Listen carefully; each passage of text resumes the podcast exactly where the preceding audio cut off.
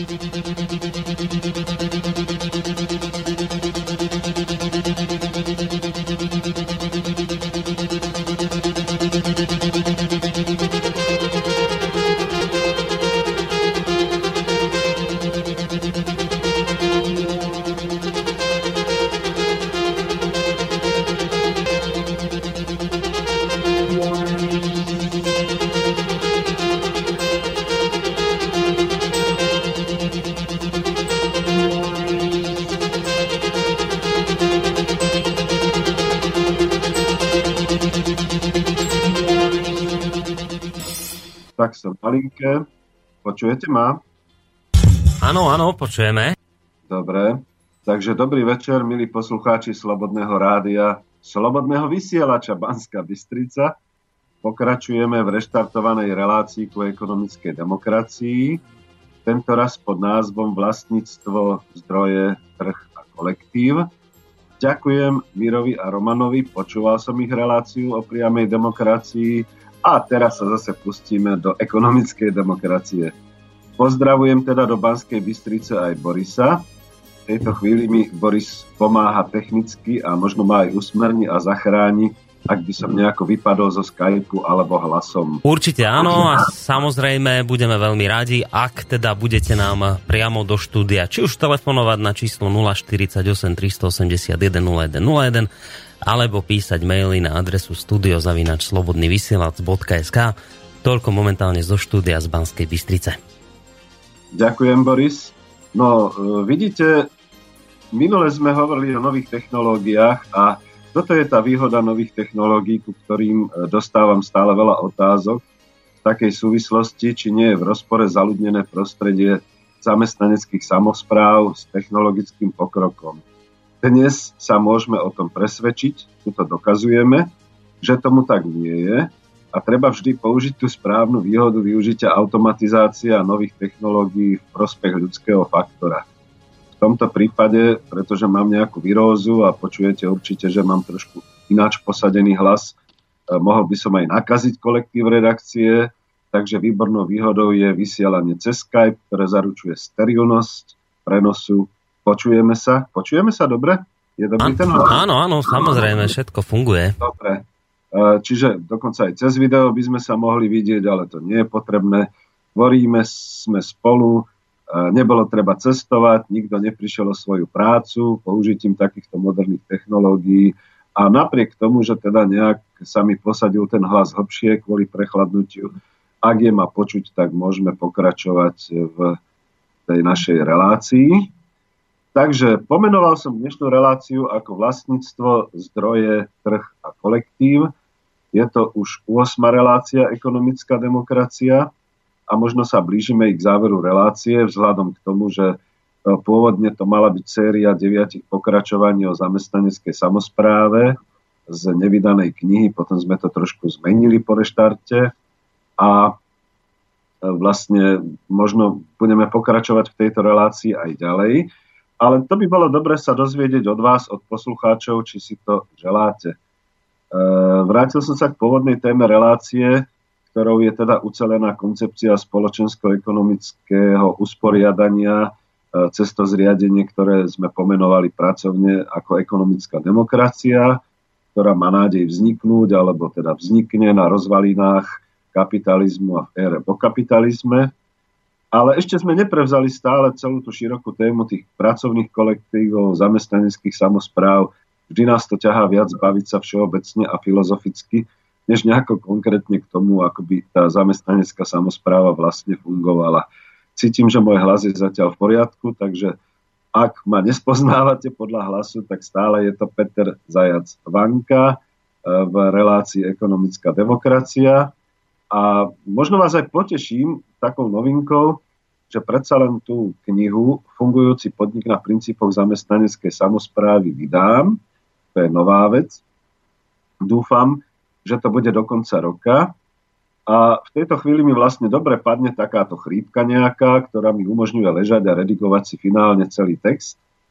A dokonca použiť aj niektoré vaše pohľady alebo otázky počas tých 8 relácií, ktoré už boli aby som si uvedomil, ktorej časti možno niektoré veci neboli jasne zrozumiteľné. a na čo by sa teda čitatelia pýtali spolu s vami. Vidíte, neutlmil som to. Stále deklarujem, že kniha plne čerpá zo Švajkartovej koncepcie ekonomickej demokracie a doplňa túto koncepciu vlastne e, v tej časti praktického uskutočnenia zamestnaneckej samozprávy priemyselnom výrobnom podniku na Slovensku v súčasnosti. A že formálne je to prípadová štúdia s príkladmi z praxe, s dramatickými časťami deja, ktorý sa odohráva na pracovisku priemyselnej firmy. Ja som tej priemyselnej firme dal taký príznačný názov Coop Industria, čiže družstevný priemyselný výrobný podnik. A prirodzene sú tam aj diagramy a text objasňujúci postupy a celkové rámce, ako sa dá v úvodzovkách posadiť ekonomická demokracia a zamestnanecká samozpráva už do dnešnej reality Slovenska. No, tu asi poprosím o jingle, pretože predsa len potrebujem. Pú, to ste ma teraz zaskočili. Ospravedlňujem sa. To budeme musieť napraviť, ale hm. o chvíľočku to napravíme. A už môžem ďalej, už môžem ďalej, ak, ak je to v pohode, takže ja si vždy odkašlem, nie je to kvalita, ale predsa len vidíte, je to prenos, ktorý je sterilný, takže to nepoškodí. Takže môžem už vlastne dokončiť tu celý ten úvod, keď e, záverom teda stále pripomínam, že zamestnanecká samozpráva je dominantnou charakteristikou tej koncepcie ekonomickej demokracie. Sú tam ešte ďalšie charakteristiky, to znamená rozvoj verejného finančného sektora, bez súkromných investorov a bez finančných trhov a s treťou charakteristikou regulovaný trh. No a teraz už poprosím o ten jingle. Ešte chvíľku počkajte, už na tom pracujem. Aha. tak ja si zatiaľ vytváram ten jingle sám a keď zaznie, tak nič sa nedeje. Dobre, máme. Sme pripravení. Takže ideme na jingle? Pustíme ho, pretože potrebujem.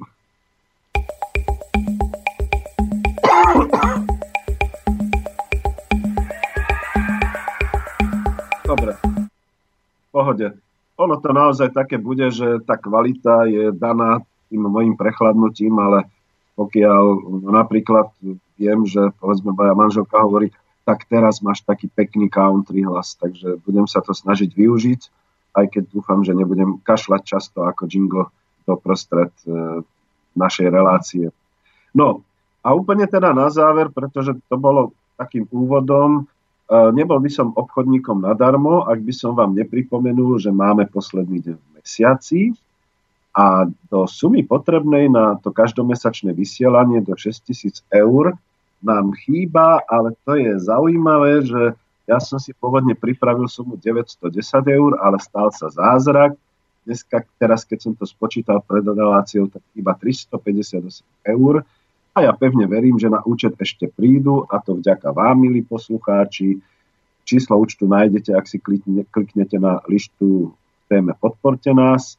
Samozrejme ďakujem aj ja v mene relácie, preto, e, teda aj v mene teda všetkých chlapcov, ktorí sú v redakcii, sú to obetaví a zlatí chlapci a zaslúžia si od nás naozaj to, aby sme spoločne fungovali a vytvárali teda e, tento, toto rádio ako také No to bol taký môj úvod. E, neviem, Boris, či chcete vstúpiť, alebo budem pokračovať ďalej. E, môžete kľudne pokračovať, ja tu budem viac menej ako technik a dávam pozor na to, či sa nejaký mail objaví. Zopakujem tie e, kontaktné údaje, že v prípade, že budete mať chuť, vážení poslucháči, sa niečo opýtať alebo zareagovať, tak tak môžete urobiť na maili studiozavinačslobodnyvysielac.sk prípadne zatelefonovať na číslo 048 381 0101. No, ďakujem pekne. No už len teda trošku pripomeniem, že naozaj je to viac dnes o vlastníctve, zdrojoch, o trhoch a o kolektíve, trošku menej o e, povedzme tých technologických pokrokoch a o tých obavách, čo sa stane, ak všade už bude automatizácia. To sme síce pekne zvládli aj minule, ale trošku nás to odlákava od tej podstaty problému, takže dnes e, pri správne položených otázkach sa bude dať dobre objasniť celý tento široký okruh v takých nejakých súvislostiach. Ak sa nám to podarí, bude to vynikajúce, ak nie, tak budeme snad pokračovať ďalej. Vždy sa snažím túto tému objasňovať celkovo, preto aj tá koláž v avize relácie, keď sa pozrete na webovskú stránku, e, možno tomu môžem venovať nejaké 3 minútky, že e, ja som tam do koláže dal fotografie, ktoré som robil po cestách, keď som pracoval v teréne. Škoda, že nevidno spodný okraj koláže, kde boli fotografie takého toho smutného torza lesa, potom takého neobrábneného poľa a v ňom tabula pozemky na predaj, alebo nejakého ohraničeného a vymakaného parkoviska s plateným vstupom, ktoré bolo ale úplne prázdne, pretože ľudia parkujú ďalej a nie tam, kde to majú platiť.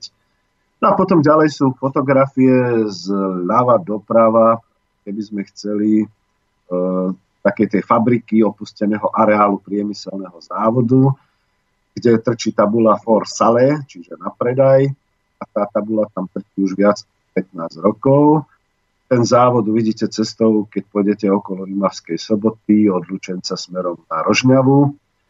Je zaujímavé, že je to okres s najvyššou mierou nezamestnanosti, ale napriek tomu je stále ten veľký závod a celý ten areál na predaj viac ako 15 rokov.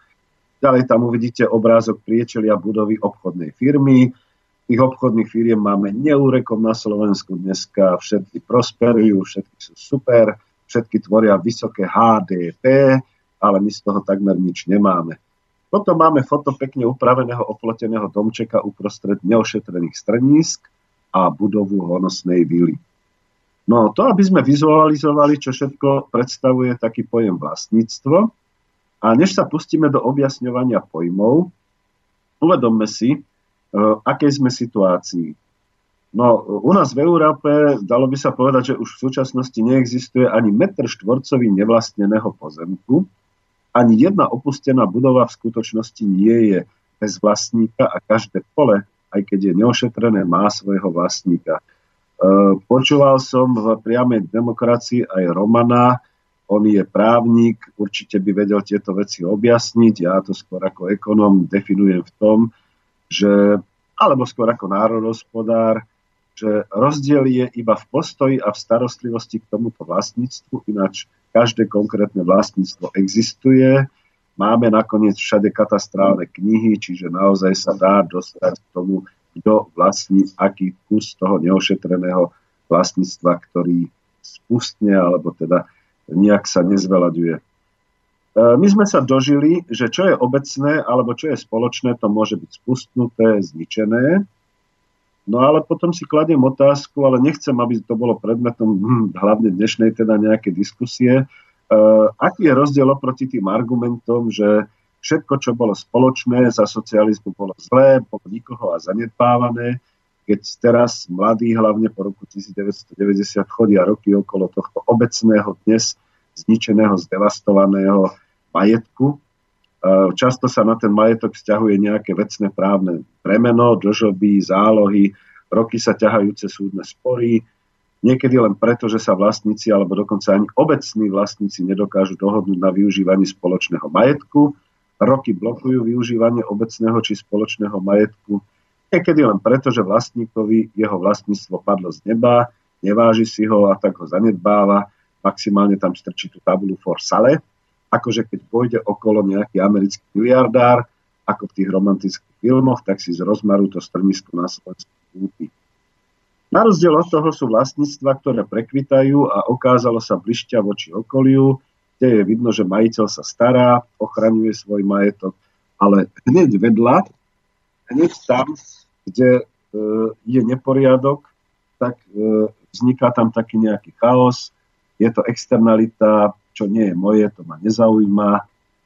To sú tie oplotené vily s tými zelenými trávnikmi, SUVčkami na parkingu, ale so strniskom hneď za plotom a so smeťami rozhádzanými po celej ulici. E, ten úvod ku vlastníctvu je dôležitý preto, pretože sa nebudeme baviť o vlastníctve ako o právnej forme, ale o vlastníctve ako o vzťahu, o vzťahu určitých spoločenských skupín k tomu celkovému majetku, a ja som sa vlastne dozvedel na jednej debate teraz nedávno a nevedel som, lebo predsa len nie som právnik, že v našej slovenskej ústave sa po dnešnej revolúcii, e, ja to nazývam skôr majetkovým prevratom, e, sa ocitlo v ústave právo na život a právo na súkromný majetok ako rovnocenné kategórie, a teda preto aj tresty za poškodzovanie súkromného majetku a za krádež súkromného majetku sú niekedy aj vyššie ako zabitie alebo poškodenie zdravia.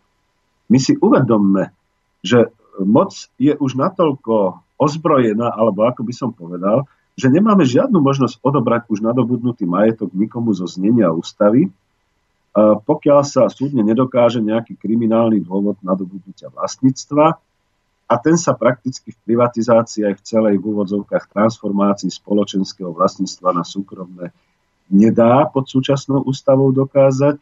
Všade prítomný trh totiž akoby zaručoval beztrestnosť vlastníckých presunov, lebo veď všetko je na predaj. A tu sa zastavím, lebo tu som sa rozohnil, ale naozaj všetko je na predaj.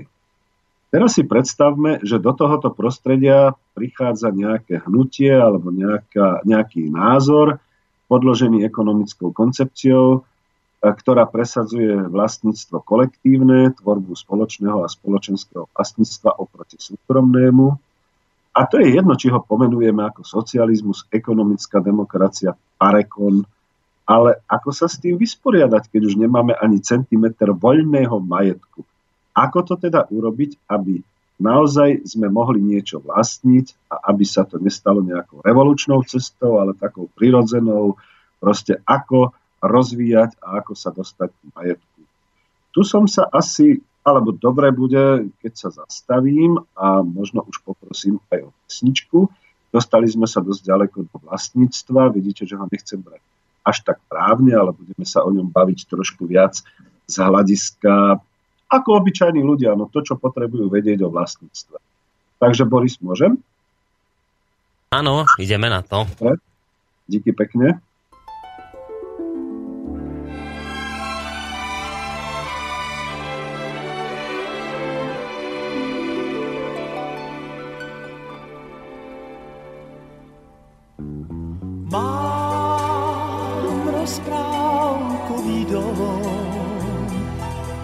Vysokou strechou, kde si pod nebom a nikto netuší, jak ti sluší, jak ti sluší tá obloha v tom ovzduší tak blízko hviezd a oblakov.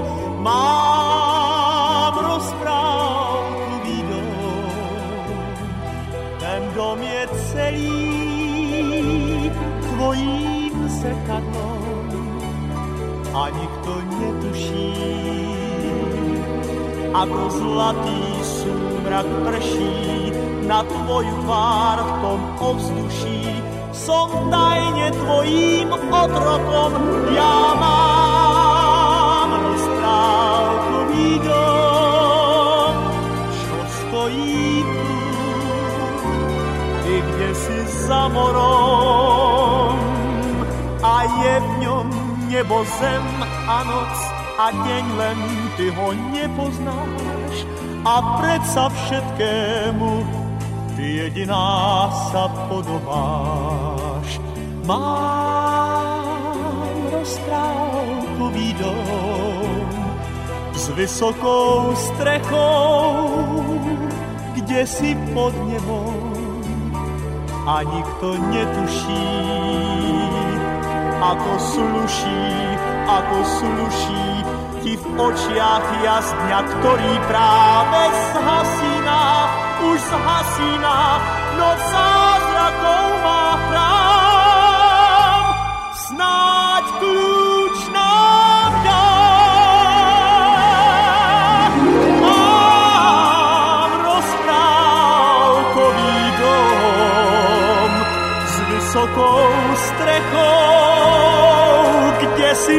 nebom. A nikto netuší, ako sluší, ako sluší ti v očiach jasňa, ktorý práve zhasíná, už zhasíná, noc zázrakov má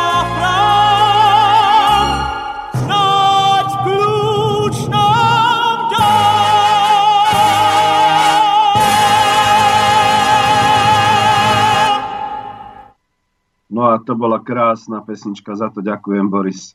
No, nie je veľmi za čo, keďže ste si ju sám poprosili pred, pred reláciou, ale je tak pekná. Je a vlastne aj zdokladuje to, že v podstate ani v tom minulom režime ľudia nesnívali o ničom inom, ako mať krásny rozprávkový dom, mať sa dobre a pracovať, aby teda sa mali dobre. A niekomu sa to plnilo, niekomu možno menej. Ale nie, nie, nechcem teraz ísť do takýchto spoločenských záležitostí alebo politických. A aby som neriešil viac, môjim zámerom je vlastne poukázať, že aj v tomto prostredí e, slovenskom teraz a v takejto spoločenskej situácii, v akej sme, je možné vytvárať kolektívne vlastníctva a usporiadať celospoločenské vlastníctvo a hlavne sa chcem venovať tej časti e, vlastníctva výrobných prostriedkov, keď to tak nazvem, ktoré sa stanú alebo môžu stať kolektívnym vlastníctvom členov takej zamestnaneckej samozprávy, keď vznikne. Pretože ako keby zázračne, aj tam, kde už je zdanlivo všetko rozchytané a kde nič nie je, dá sa vytvoriť nové. Ja to tvrdím a mnohí sú veľmi skeptickí a potom ešte dúfam v pokračovaní budem mať, mať aj takú časť o zdrojoch, kde si chcem zobrať na paškal kapitál ako sám zdroj, že sú to vlastne naozaj skôr vzťahové záležitosti, aj keď právnici by sa búrili a financi možno tiež. Ale ja som trošku aj národohospodár, takže by som to pomenoval. A k tomu, ako vytvoriť nové vlastníctvo, sú dve cesty. Jednou je teda taký ten spoločenský a politický vývoj, nakoniec tak, ako to bolo po roku 1989, čo teda ja hovorím, že to bol majetkový prevrat, tento raz výrobných prostriedkov a takýto prevrat by bol nutný aj v prípade prechodu transformácie od súkromného vlastníctva na celospoločenské a kolektívne vlastníctvo, ale to je už téma skoro politickej revolúcie a tej sa nechcem až tak venovať. A druhou cestou, možno súbežnou cestou, popri tom je tvorba vlastných zdrojov a vlastného kolektívneho vlastníctva No hádajte čím asi, novou prácou, novým úsilím, ktoré bude viesť k nejakému prieniku a rozširovaniu kolektívneho vlastníctva alebo teda aj celospoločenského záujmu takým spôsobom, aby sa stalo pri najmenšom rovnocenným e, tomu monopolnému súkromnému. Pretože my sme sa v roku 90 e, vlastne ešte e, rozhodli samozrejme znova nastoliť súkromné vlastníctvo, ale nikto nehovoril, že to bude tak monopolné, že nebude možná súťaž ostatných foriem vlastníctva a tu ho máte po 26 rokoch. Ešte aj tie družstva, ako sme si hovorili, sú nakoniec v podstate akciovými spoločnosťami a nejaké kolektívne vlastníctvo tam ani moc nehrozí.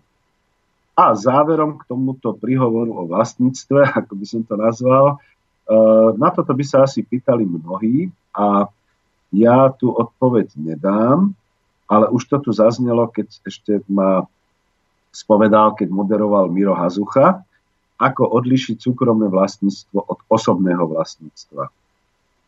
No, spomente si, že ja som odpovedal otázkou, čo kto považuje za osobné vlastníctvo, aj keď s tým môže zarobiť, ale dnes som už trošku možno ďalej, vidíte, aj mňa predsa len to poučenie a predsa len ma tá relácia vychováva. Ja vždy hovorím aj v tej svojej 60 že rád sa učím, dnes som už poučený, lebo som si to trošku naštudovával. Takže hranica osobného a súkromného vlastníctva sa dnes pohybuje veľmi virtuálne podľa spoločenského konsenzu, to doslova citujem, jednu prácu, podľa dohody spoločenských skupín, vlád a mocenských štruktúr. E, dnes sa dnes používa vo veľkom oblasť práva, histórie, etiky, morálky, kde sa všetko komplikuje tým previsom technologického vývoja nad ľudským spoločenským vedomím. E, lebo veď, ak vám budú... No, ja, ja tu mám taký príklad, čiže ak môžete, tak ja ho skúsim povedať, e, skúsim neprerušovanie, zatiaľ sa mi to darí. Napríklad, ak vám budú implantovať čip na fungovanie srdca, no dneska sa robia trošku iné implantáty, ale predsa len, Alebo ak i dnes fungujú prístroje na umelé udržanie človeka v kóme alebo v nejakom takom stave a za toto všetko sa platí. Otázkou je, kto v tej chvíli a čo je koho vlastníctvom. Kde končí osobný a začína súkromný majetok, ak vlastník pri nezaplatení úhrady za prístroje má právo odpojiť človeka od života a našťastie, alebo nekresťania, sa to dnes deje pomocou spoločného prejednania a dohodou dlžníka a príbuzných, ktorým už niekedy jednoducho nedostačia peniaze, darmo zaháňajú, darmo nevládzu, takže sa to stáva.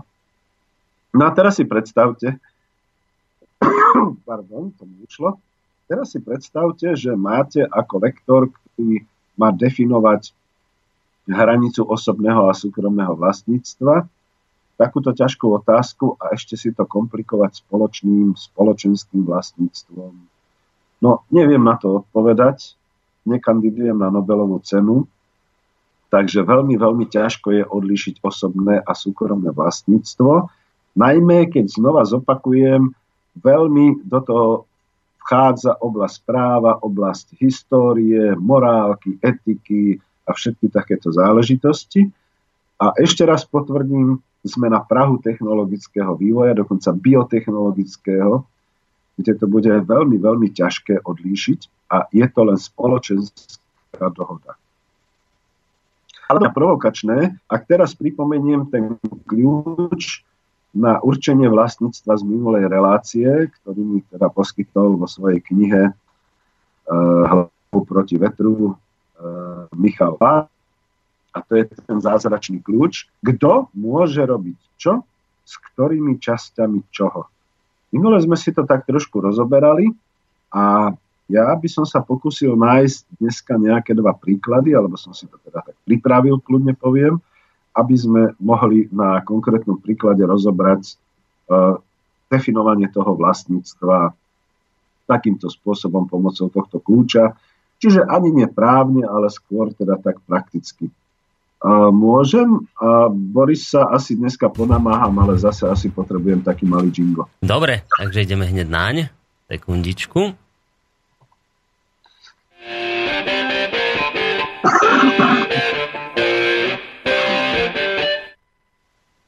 Dobre, som tu.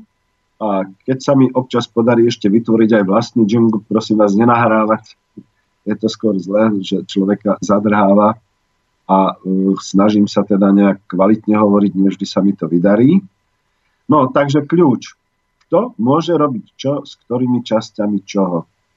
Je to praktický kľúč, tento kľúč pomôže i bez pátrania po histórii, po právnych listinách, po kupno-predajných zmluvách, pretože vie nájsť patričného vlastníka a vie definovať, s čím sa narába a ako kto čo vlastní. A to je o reálnej ekonomike. E, Boris možno bude prekvapený, keď som si zobral za príklad Rádio Slobodný vysielač Banská Bystrica, už minule sme hovorili, že je to naozaj tak trošku tak dosť približné tej zamestnaneckej samozpráve, aj keď teda bude to, alebo to už je občianské združenie. A teraz si to kľudne môžeme rozklúčiť. Otázka kto?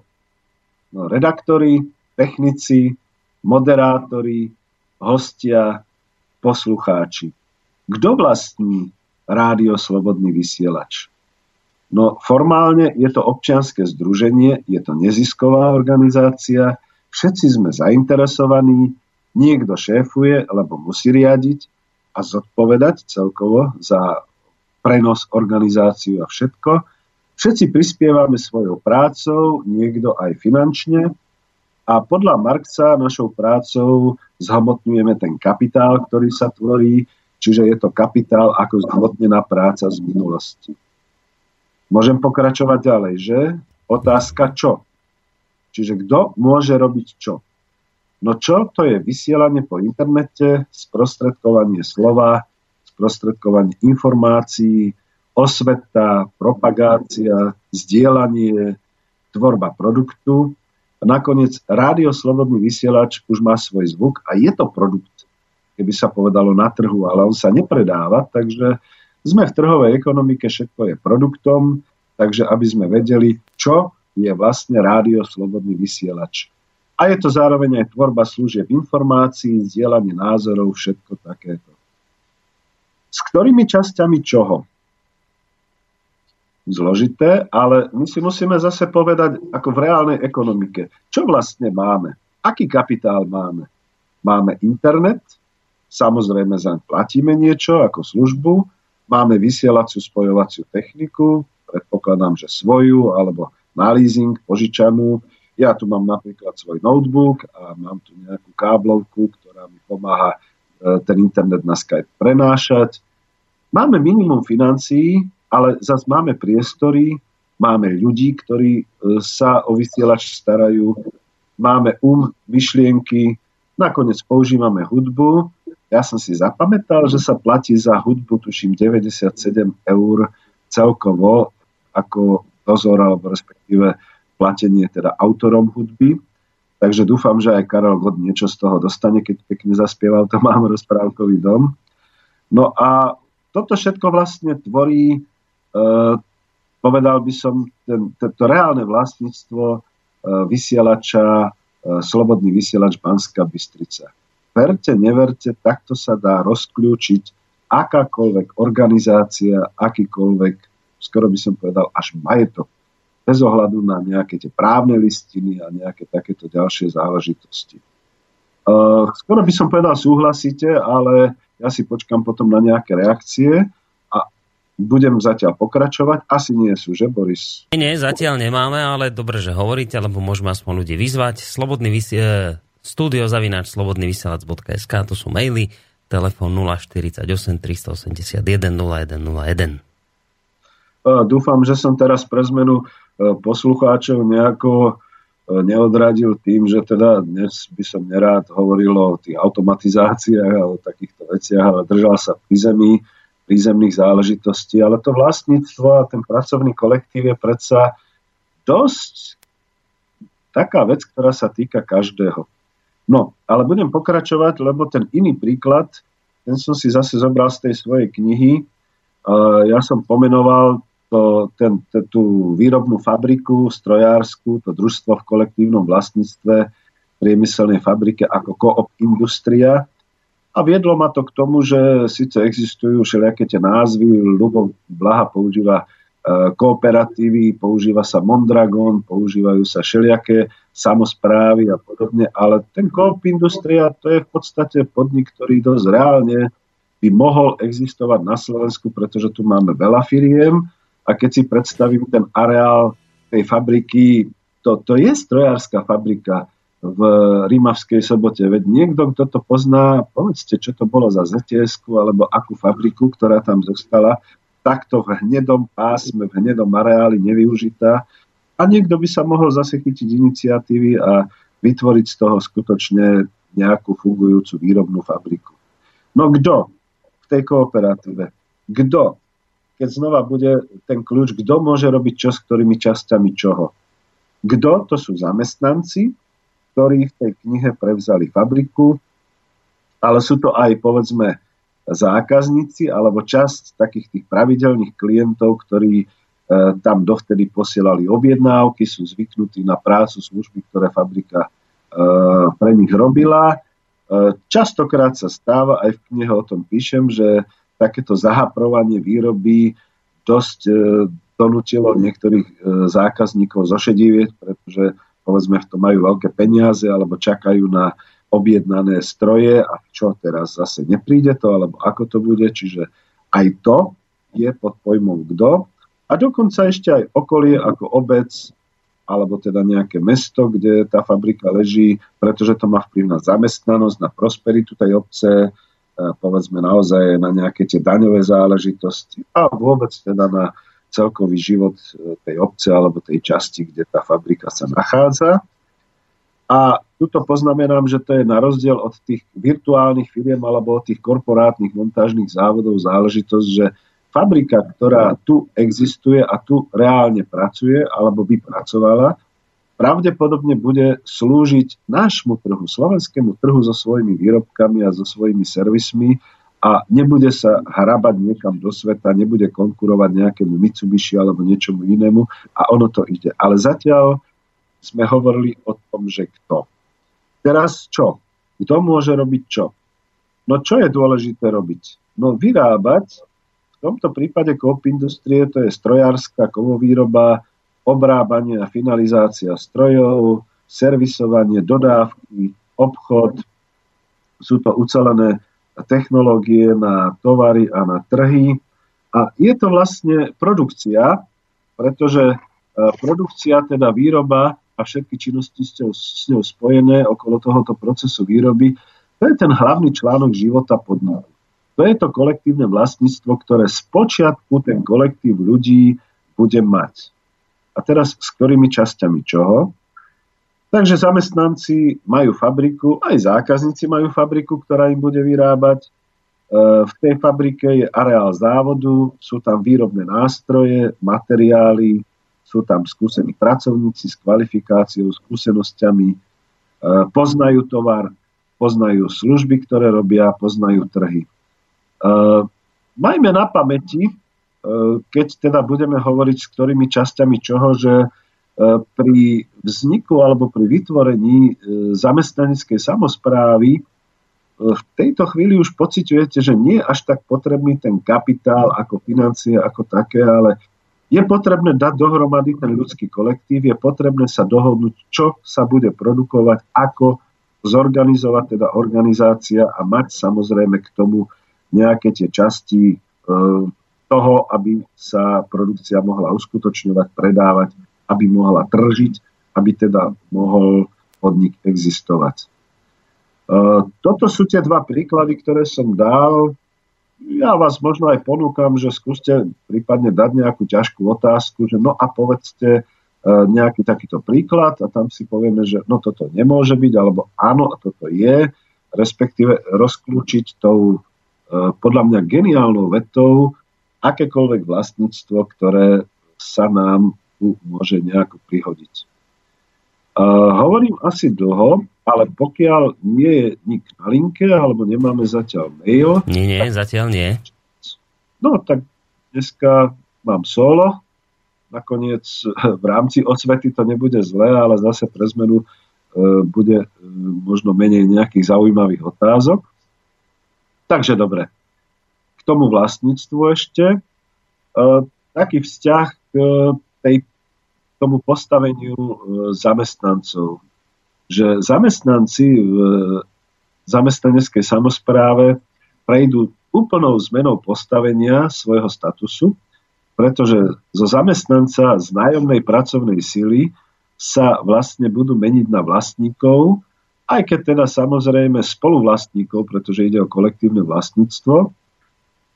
Tu ma napadá taká myšlienka, že e, darmo, že by niekto túžil, že dobre, ja to ako živnostník zvládnem, aj ako živnostník by si musel prizvať zase zamestnancov a už by to nebola zamestnanecká samozpráva, už by to zase bol kapitalista s nájomnou pracovnou silou. Lebo sám som bol svetkom napríklad v tej jednej praxi, kde som bol, že bol tam nejaký 15-tonový lis. No sám by nikto tým lisom ani len nepohol.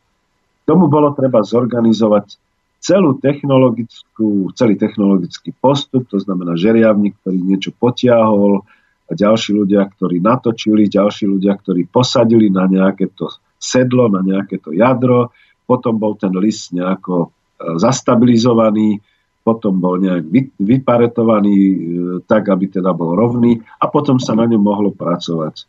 Čiže naozaj to kolektívne vlastníctvo v tomto prípade je potrebné a každý sa podiela nejakou tou delbou práce na spoločnom výsledku. No, vlastník nepredáva svoju prácu, toto je asi dôležité, ale ako spoluvlastník výrobných prostriedkov vlastne uskutočňuje ten sen pre seba, že môže uskutočniť ideu nejakého toho spravodlivého rozdelenia hospodárskeho výsledku.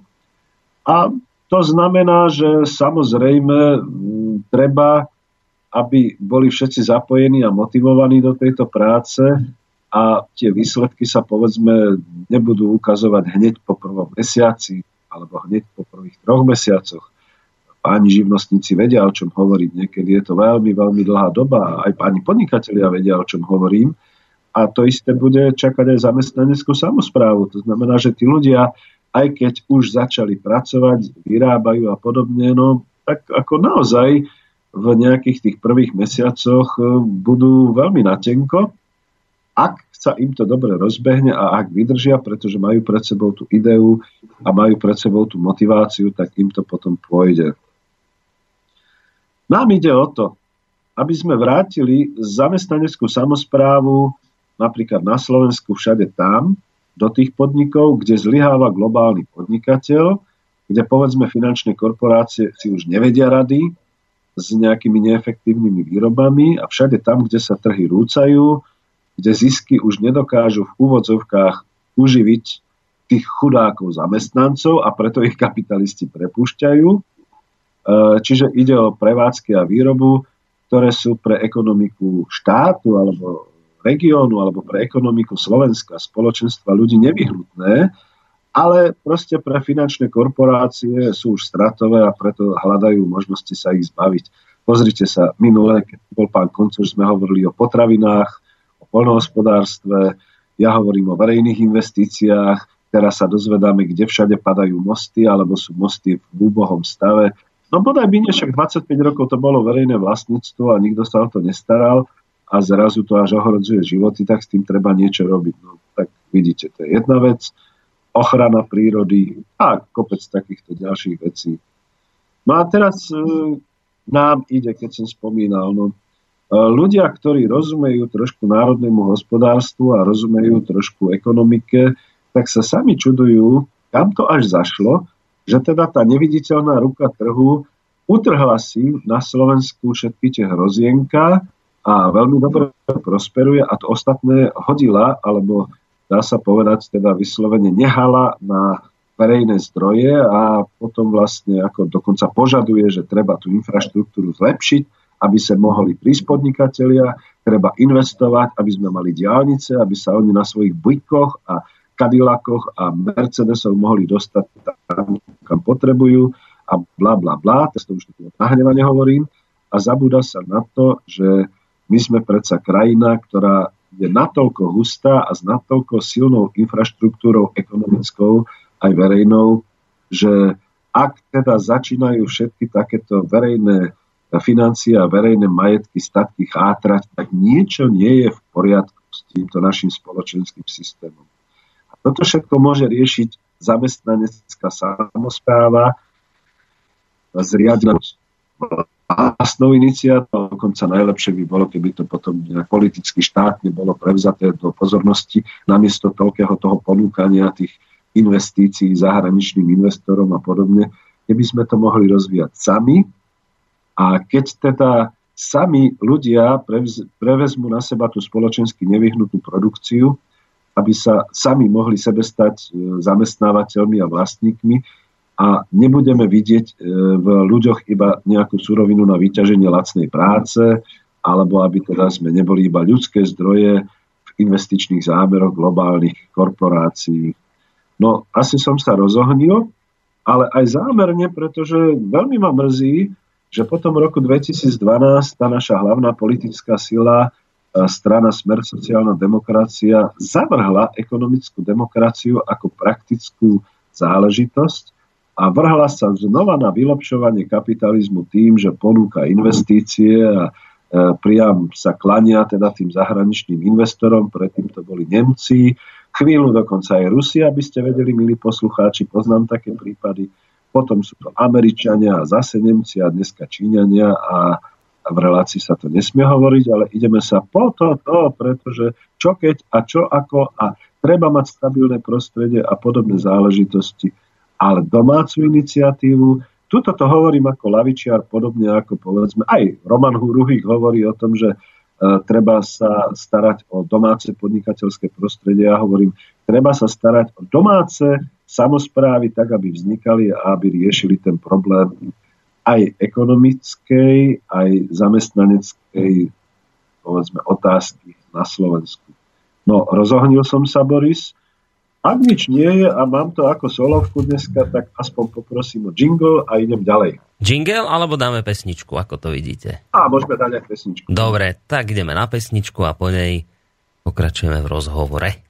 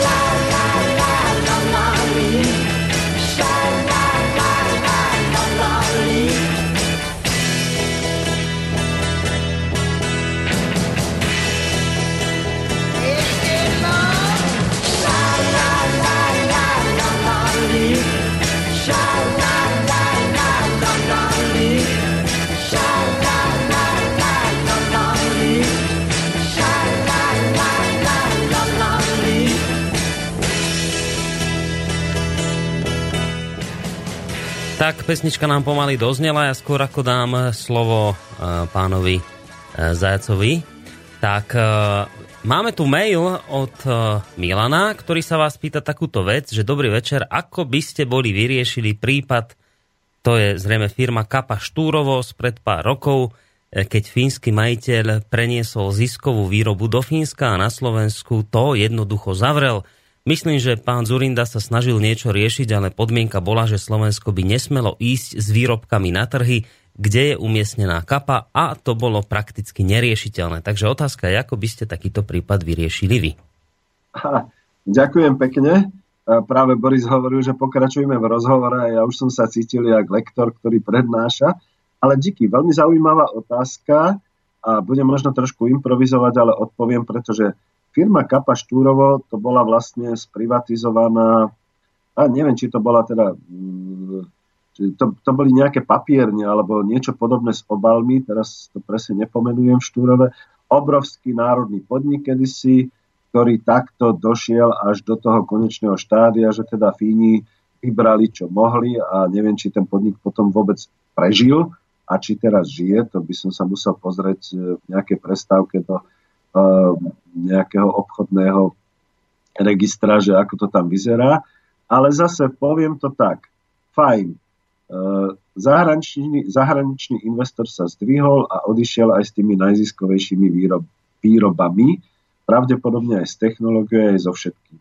Predpokladám, že si nezobral so sebou zamestnancov, možno nejakých tých verných a lojálnych, skôr z toho top manažmentu alebo z nejakého toho technického manažmentu, Ale keď to rozklúčime presne na tú otázku, kto bude robiť čo, s akými časťami čoho, tak si uvedomme, že pravdepodobne škoda, že štát alebo región nepodporil nejaký vznik nejakého toho družstva ako formy zamestnaneckej samozprávy, pretože na tú otázku, kto, by bola odpoveď, no tí ľudia, ktorí boli poprepušťaní, ktorí zaprvé mali manuálne zručnosti, keď začnem od podlahy, mali technické zručnosti, keď poviem tí ľudia vo výrobe, až po skutočne tvorivé schopnosti a, a zručnosti nielen s organizovaním výroby, ale aj s celým tým procesom uh, výroby týchto, ja neviem, či to boli tie kartónové lepenky alebo niečo podobné, ak si spomínam. A uh, v podstate išlo o to, že určite ten areál bol na predaj. V tom našom divokom kapitalizme slovenskom sa to rozcupovalo a Boh vie, e, na jaké účely potom tie jednotlivé budovy a pozemky a areál bol rozchytaný. Faktom je, že keby sa to udržalo, keby bol dokonca nejaký rozumný konkurzný správca podporovaný štátom, tak tam mohla vzniknúť nejaká výroba alebo pokračovať. A to by bolo to, že kto čo, čiže by vyrábali ďalej.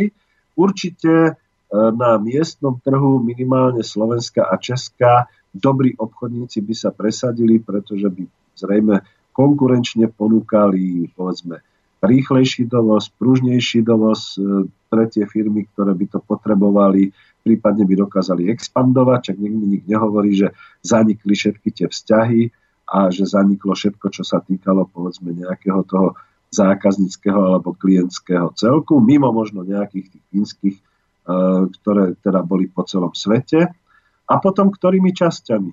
No pokiaľ máme ľudí schopných pracovať, pokiaľ máme ľudí schopných pamätať si, čo sa ešte vyrábalo a ľudí ochotných do toho ísť, zatiaľ povedzme hoci aj za nejakú minimálnu mzdu, ale s nejakou perspektívou, no nešli, nešli by ľudia do toho tak, že by obnovili tie linky, obnovili by aspoň ten štandard, ktorý tam bol v tej výrobe a znova by vyrábali, povedzme, pre potreby, nechcem povedať, že najbližšieho kraja, ale aj celej republiky a ďalej.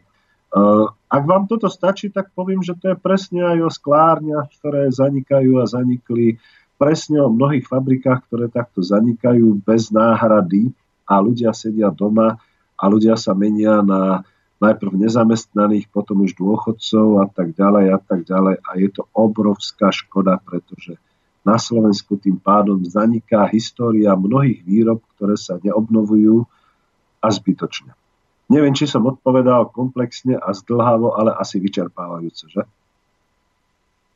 No, prípadne, ak by ešte posluchač mal nejakú doplňujúcu otázku, tak samozrejme ju môže položiť. Ako konec koncov aj iný, studiozavinač Slobodný vysielač a číslo 048 381 0101.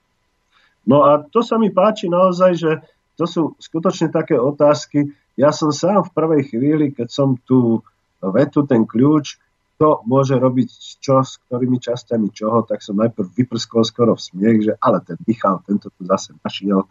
Ale ako keď človek to rozoberá a hlbí e, v tom ďalej, tak zistí, že to je fantastická vec, pretože skutočne No fantastická vec. No skôr je to smutné, pretože my máme množstvo výrob, nemyslím tam len, že kapaštúrov a podobne, a množstvo všelijakých výrob, ktoré zostali niekde rozbité, skončené. A si len zoberme lodenice Komárno. To je ďalšia obrovská fabrika, ktorá skončila. Neviem, čo je s ňou dnes. V tejto chvíli improvizujem, pretože uh, ani som sa nepozeral, či vôbec ešte nejaký následník existuje, ale Veď tam boli obrovské pozemky, obrovské doky, tam bola obrovská strojárska výroba. Nech mi dnes nepovedia, že by nenašli, aha, nemôžu nájsť, pretože máme obmedzenia z Bruselu, že by nenašli obrovské kontakty na ruských teritoriách, na, na ukrajinských teritoriách, lodné, e, respektíve teda lode, riečné, riečnomorské a podobne. No na čo to bolo treba rozbiť? Respektíve dobre, bol z toho nejaký okamžitý zisk, okamžitý prospech a čo ďalej? Skončila história lodiarstva na Slovensku týmto spôsobom? Asi áno. No, aby sme sa toľko nerozhorčovali, e, ja sa pokúsim ďalej presne touto formou toho vlastníctva pokračovať. A idem ešte trošku hlbšie do problematiky samotného toho kolektívu, tej, tej zamestnaneckej samozprávy, pretože aj v knihe, a už som hovoril, že ju nejak nebudem brať, ale zase ma to vrátilo naspäť, keďže ju chcem vydať, a sa snažím vysvetliť, čo to znamená, ak vlastníkom na, prac, na pracovisku bude sám zamestnanec a on sám e, sebe nebude predávať svoju prácu, ale bude schopný ekonomicky ohodnotiť ten hospodársky výsledok a keďže je vlastníkom v tom kolektíve so všetkými ostatnými, dokáže sa potom rozdeliť na, alebo teda dohodu na rozdelení hospodárskeho výsledku. Ten je dôležitý ten moment, že ten podiel je jeden člen samozprávy rovná sa jeden hlas, pretože to bude o priamej demokracii, tak ako bola relácia predo mnou, nejakých 300, možno 500, možno aj 1500 ľudí sa jednoducho dnes tými komunikačnými prostriedkami dokáže e, v jednom čase zísť alebo v jednom čase spojiť a e, rozdeliť ten hospodársky výsledok tak, aby bol spravodlivý. To znamená, nebude to len o zisku po zdanení samozrejme, ale bude rozhodovať každý pracovník, člen kolektívu o všetkých nákladoch, o všetkých e, výnosoch, ktoré toho hospodárskeho výsledku vyplývali, schváli to a teda určí povedzme nejaký ten plán na budúci rok. Teda vyslovene, aby sme nezabudli, že plánuje sa dnes veľmi tvrdo aj v podnikovej sfére, takže aby teda si odsúhlasili, čo budú robiť ďalej a ako rozdelia výsledky, ktoré zostali e, na konci finančného roku. Ja chcem upresniť, že podiel na hospodárskom výsledku bude e, síce možno rovnaký pre každého, ako pre kolektív, e, každý z neho dostane, ale bude potrebné oceniť naozaj tých ľudí, ktorí sú schopní nie že viac robiť, ale mať teda nejaký iný, vyšší podiel, e, to, čo dneska sa tak moderne hovorí, pridaná hodnota na práci a tak ďalej.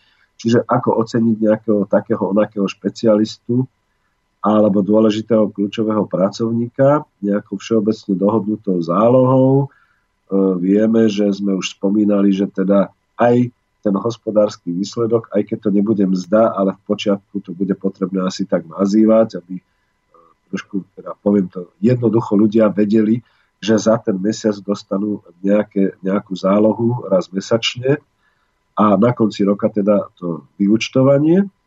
A že aj tam si budú musieť povedať, že tak samozrejme e, celkovo po zdanení máme toľko, čo si teda môžeme rozdeliť, ale predtým naozaj sú tu takíto ľudia, ktorí dostanú toľko, sú tu takí ľudia, ktorí dostanú toľko. A nie pre modré oči, alebo pre pekné kolena, ale možno práve preto, že to sú tí špecialisti, ktorí sa podielali na tom výsledku svojou tvorivosťou a svojimi teda nejakými mimoriadnými schopnosťami. Nechcete jingle? Asi áno. Tak dajme jingle.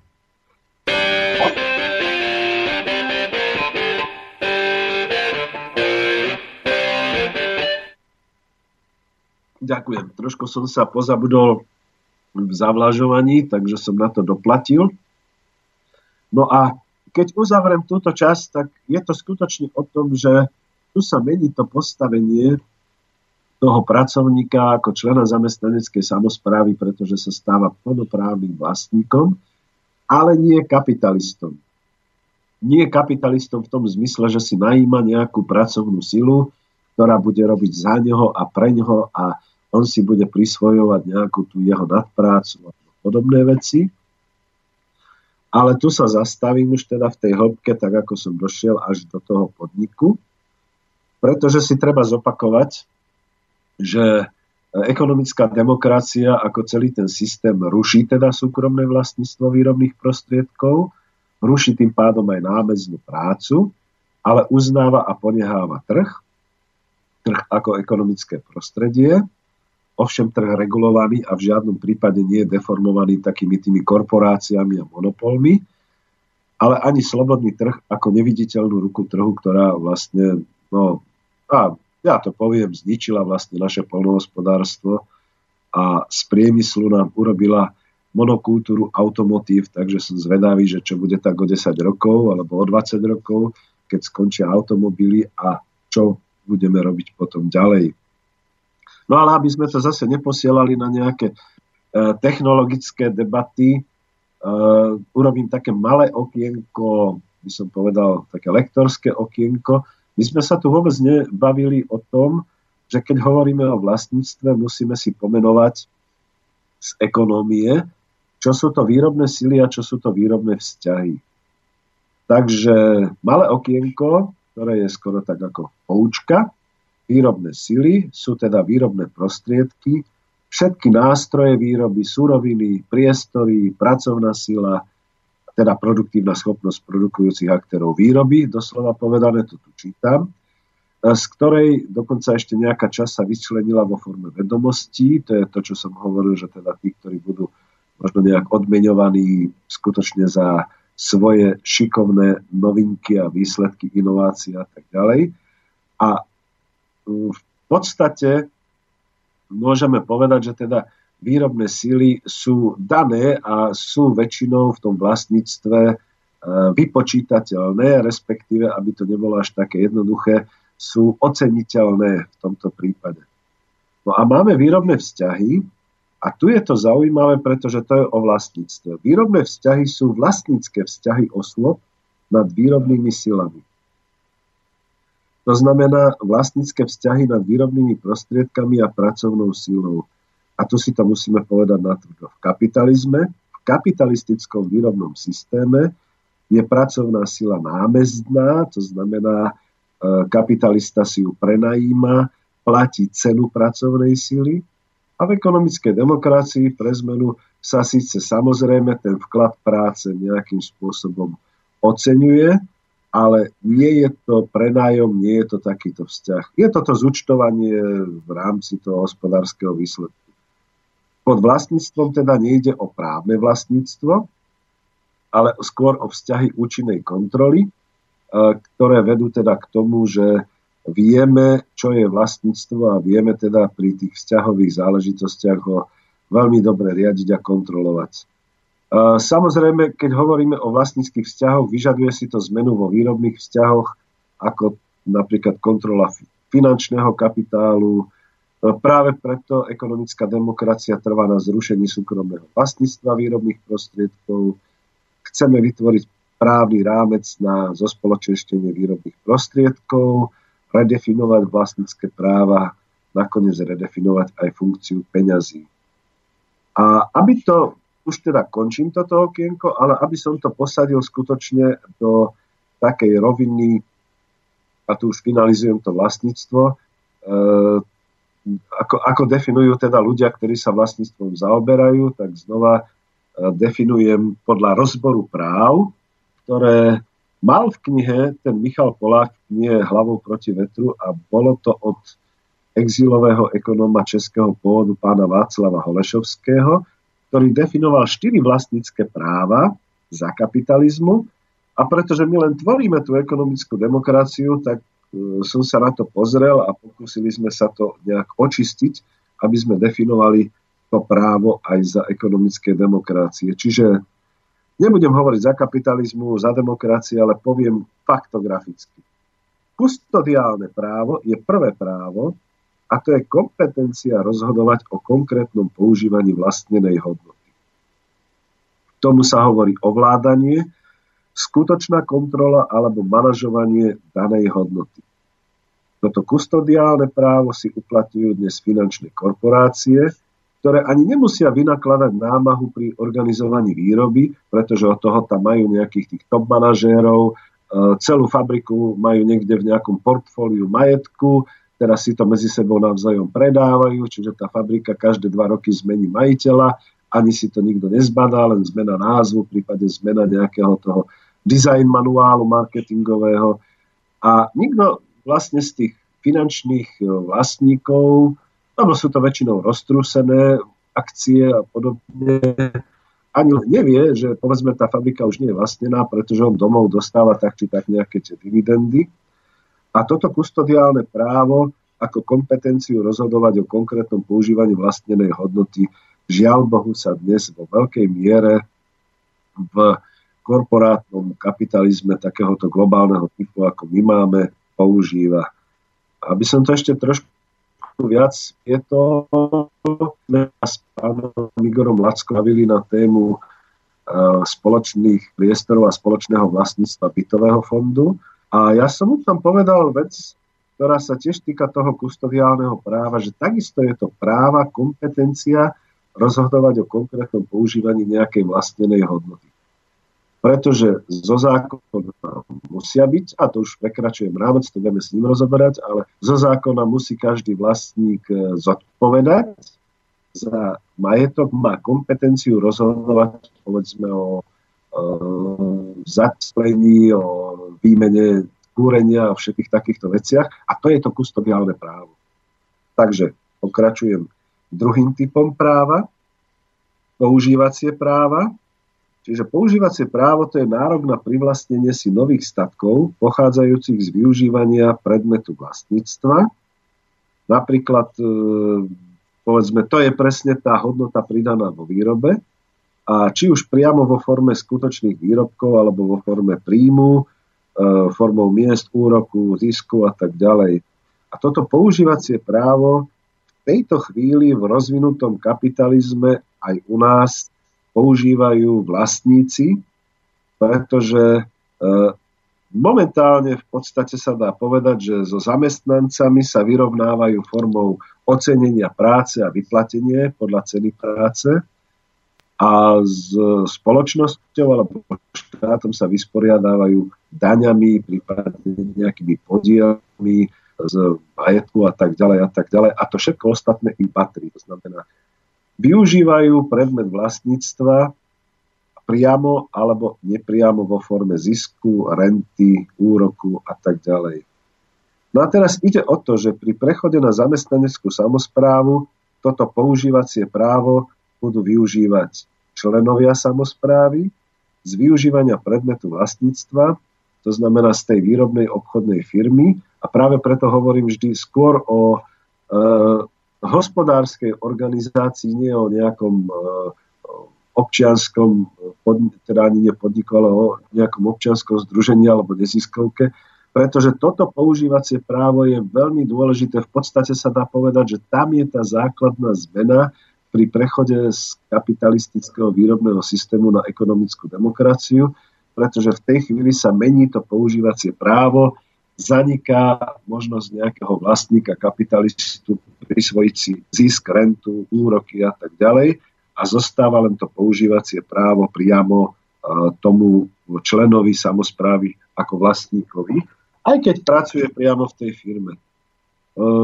dúfam, že nehovorím dlho, ale už teda to tak... Čo, už... čo iné vám ostáva, povedzme si otvorene a úprimne. Si nevadí, uh, tak to je, to je vlastne to, že keď človek pracuje z domu, tak má trošku možnosť viac akoby lektorovať, ale ja sa potom zase vrátim naspäť do štúdia a budeme to mať živšie. Bola tu ale, bol tu ale jeden mail od Zuzany, ktorá dala takú krátku otázku, že keď ste hovorili o tej neviditeľnej ruke trhu, že to počúva dlho a že až také zimomriavky naskakujú, keď toto počuje. Akože zrejme naznačovala, že je nahnevaná. A pýtala sa, že, že kedy, bo to je taká ťažká vizionárska otázka, že kedy si ľudstvo uvedomí, že tento štýl vedenia ekonomiky založenej na spotrebe je dlhodobo neudržateľný, že rast rastu sa nedá e, udržávať alebo udržiavať do nekonečna. Tak tam dala takú otázku vizionársku, že dokedy toto ľudstvo vydrží e, na tomto Rozumiem, systéme. a je, je to aj taký povzdych, takže len teda odkazujem podobným povzdychom, že práve, že už je čas niečo robiť, niečo meniť, pretože skutočne sa tie množstva tých rôznych deformácií toho trhu blížia ku chaosu a k novej zmene. A trošku mi nadhodilo, zase zaimprovizujem, a ja som dosť teda taký veľký čitateľ science fiction a mňa ohromil, uh, ohromilo jedno dielo, ktoré sa týka práve neviditeľnej uh, ruky trhu a to bol slávny román Deň Trifidov. Len stručne dvoma vetami, celá planéta už bola plná rôznych korporácií a korporáciám sa veľmi hravo darilo rozprestrieť svoje tovary a produkty po celom svete prakticky bez nejakých príliš veľkých obmedzení. A tak firma, ktorá narazila na nejakú rastlinu, ktorú nazvali trifit, pretože bola taká, neviem čo všetko, aké vlastnosti mala, teraz to nie je podstatné, ale rozprestrela ju a predala na všetky kontinenty a jedného dňa sa začalo diať s tou rastlinou niečo neuveriteľné, tá rastlina ožila, dokonca sa uvoľnila s koreňou, začala sa pohybovať a začala, tuším, neviem, nejakými elektrickými šokmi alebo ako ničiť ľudí. Ja viem, to už je skoro až horor, ale to varovanie tu bolo jasné.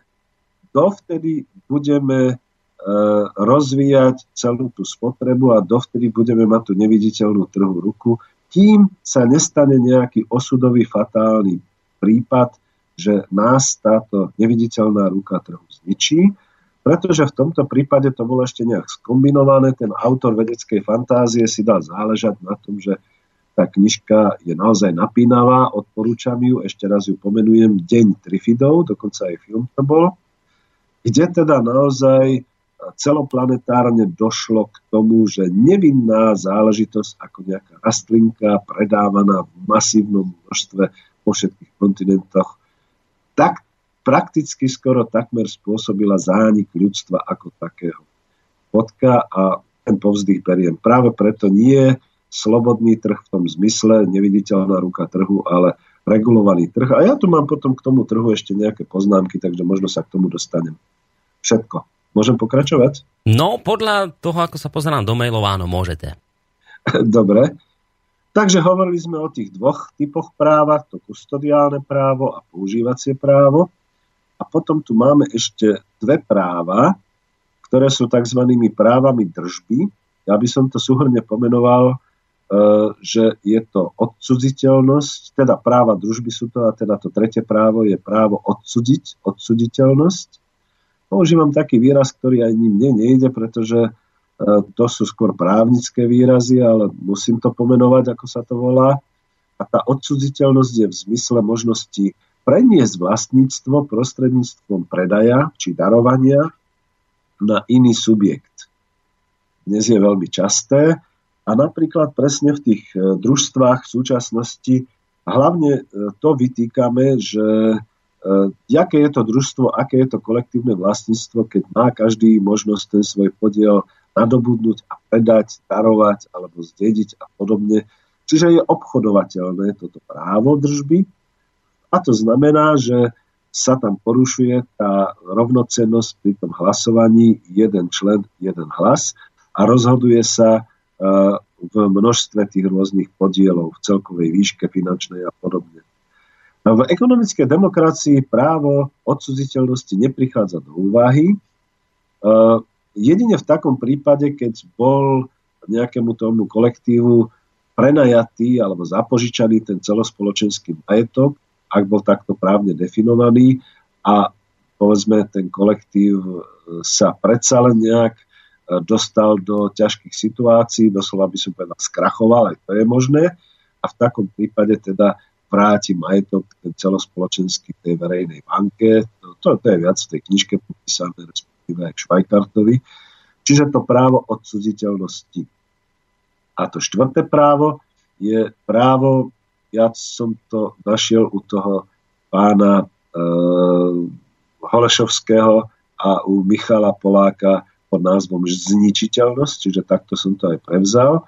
A on tam píše takú zaujímavú vetu v úvodzovkách zničiteľnosť, ktorá si nevyžaduje komentár.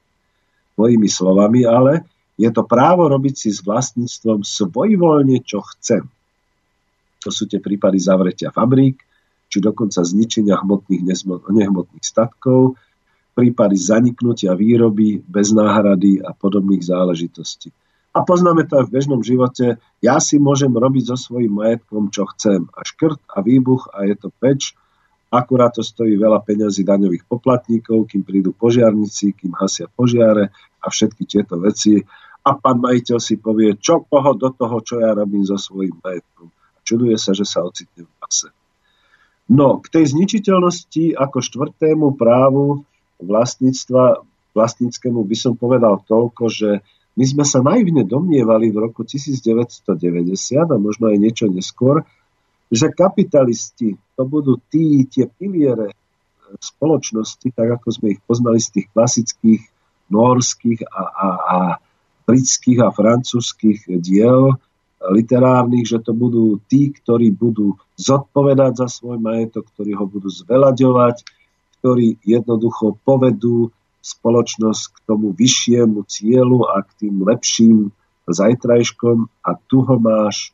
Nestalo sa tak, títo vlastníci väčšinou sa vytratili, popredávali svoje majetky právom, právom odsuziteľnosti niekomu ďalšiemu. Možno si ešte užívajú nejaký ten svoj, nejaké to svoje vlastníctvo už finančné v tomto zmysle, ale je to preč a sú vlastne nepotrestateľní.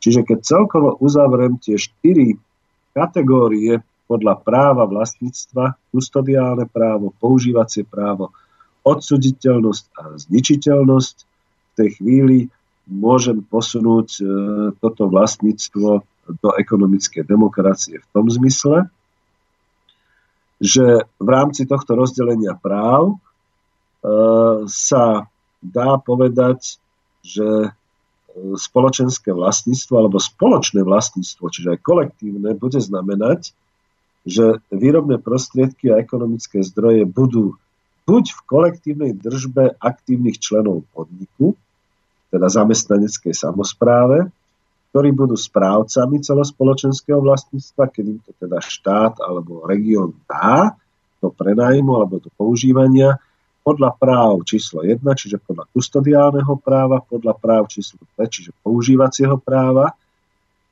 ale budú sa zodpovedať verejnosti správ číslo 3, čiže správ odsuditeľnosti a správ číslo 4, čiže právo a zodpovednosť za nezničenie majetku. A toto nám momentálne chýba. Tieto dve práva, to znamená odsuditeľnosť a zničiteľnosť, dnes sú tak voľné a tak nepotrestateľné, že je to až hrôza. Je to skutočne ako ten deň Trifidov, čo všetko sa môže stať. No. Pesničku? A, Môžeme dať pesničku, lebo už dlho hovorím. Tak, samozrejme. poďme si trošku oddychnúť. Dáme spomínanú pesničku.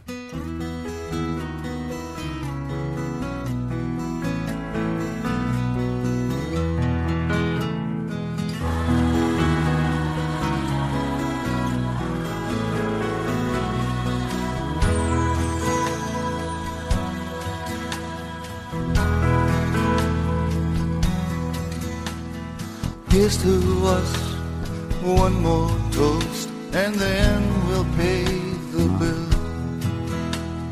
Deep inside, both of us could feel the autumn chill. Birds of passage, you and me, we fly instinctively. When the summer's over and the dark clouds hide the sun,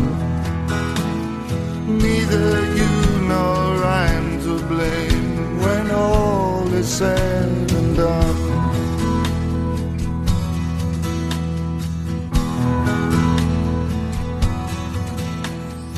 It's been there in my dreams, the scene I see unfold through at last flesh and blood to cherish and to hold. Careless fools will suffer, yes, I know and I confess. Once I lost my way when something good had just begun. Lesson learned, it's history when all is said and done.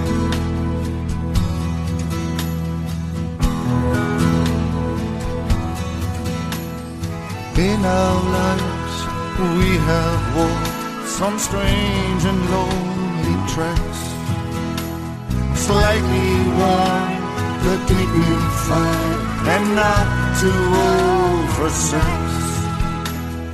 Spearheaded and open eyed with nothing left untried. Standing calmly at the crossroads, no desire to run. There's no hurry anymore when all is said and done.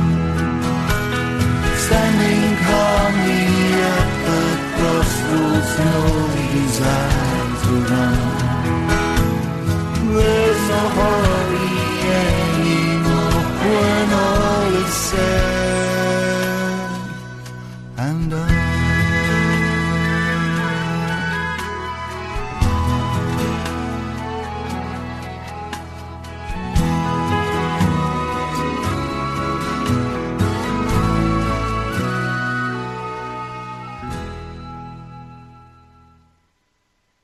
Dobre, ďakujem pekne, Boris. Nezdávate také pesničky, že zabúdam trošku pri ich počúvaní sa aj pripraviť.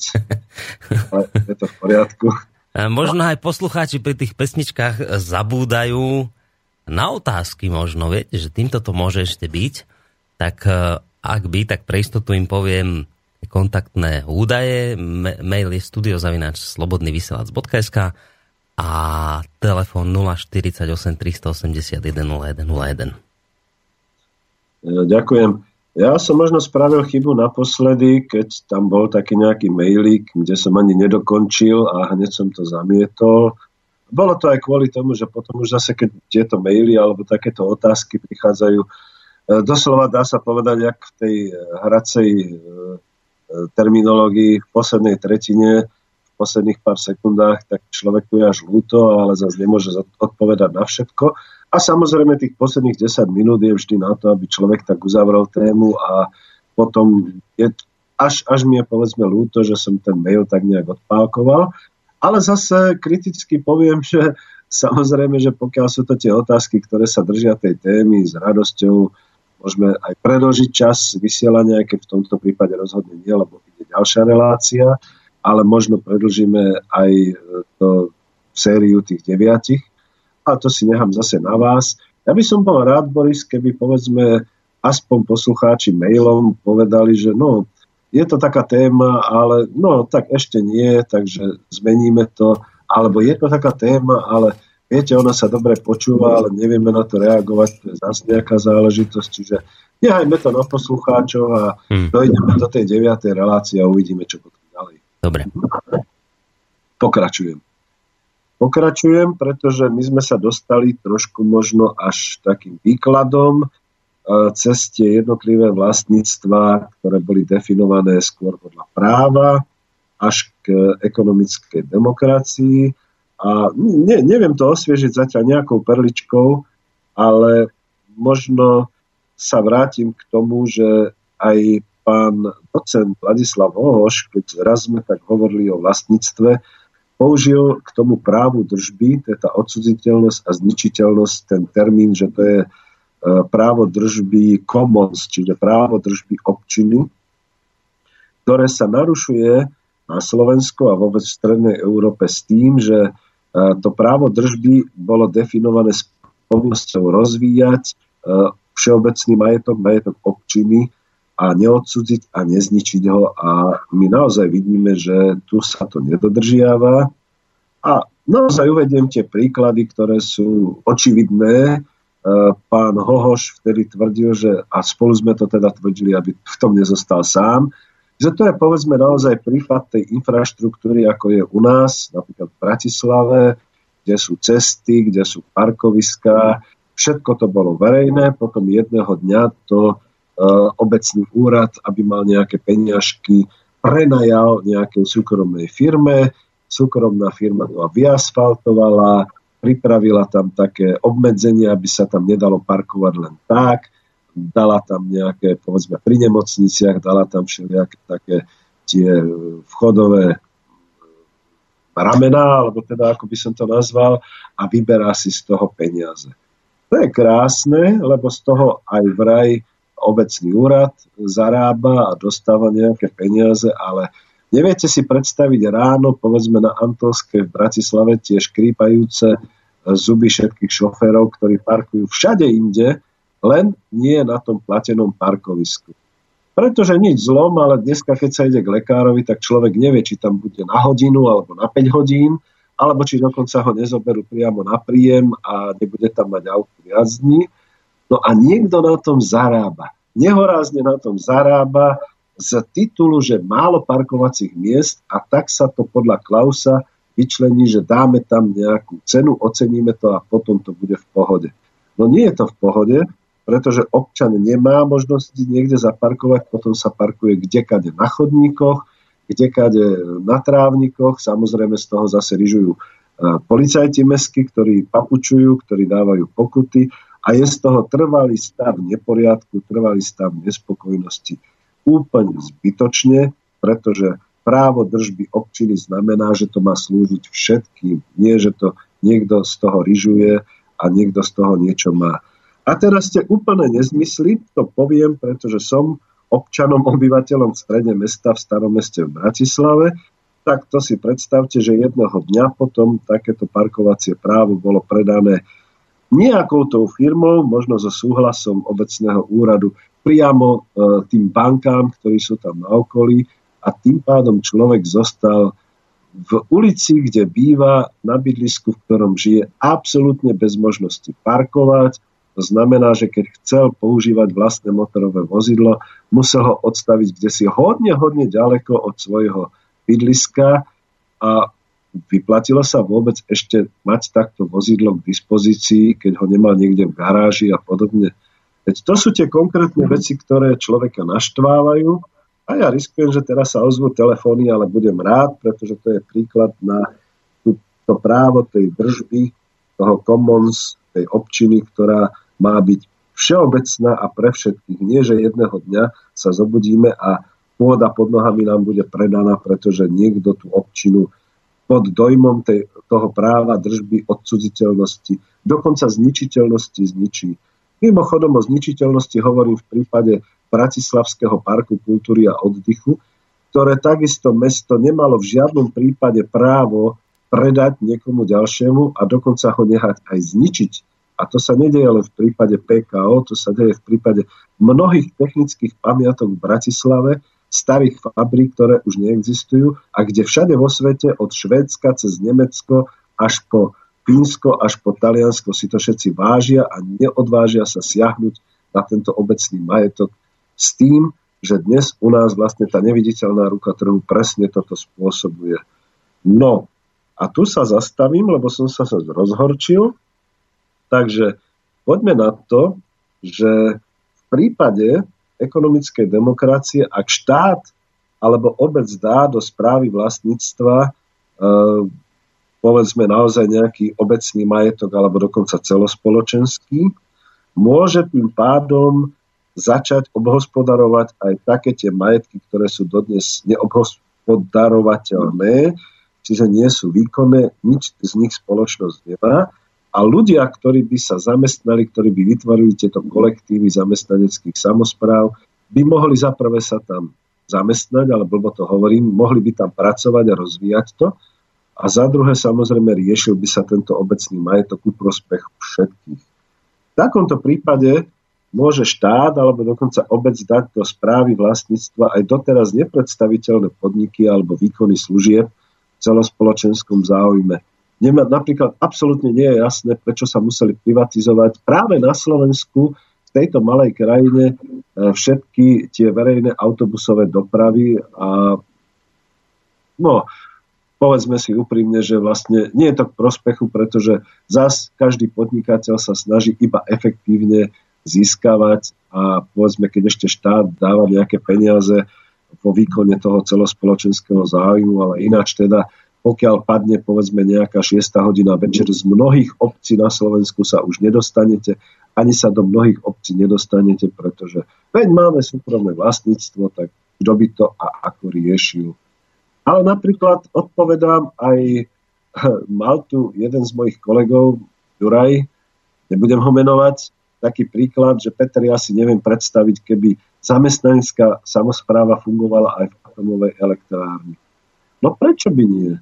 Veď v podstate štát dá odborníkom do rúk správu presne podľa tohoto práva.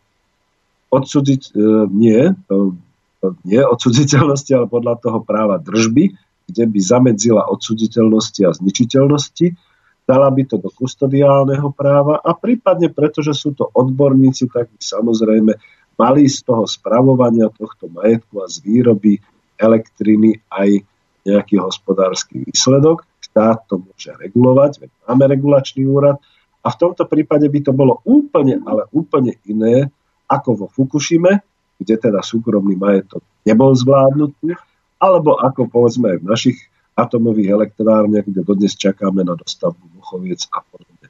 Spoločenská kritika.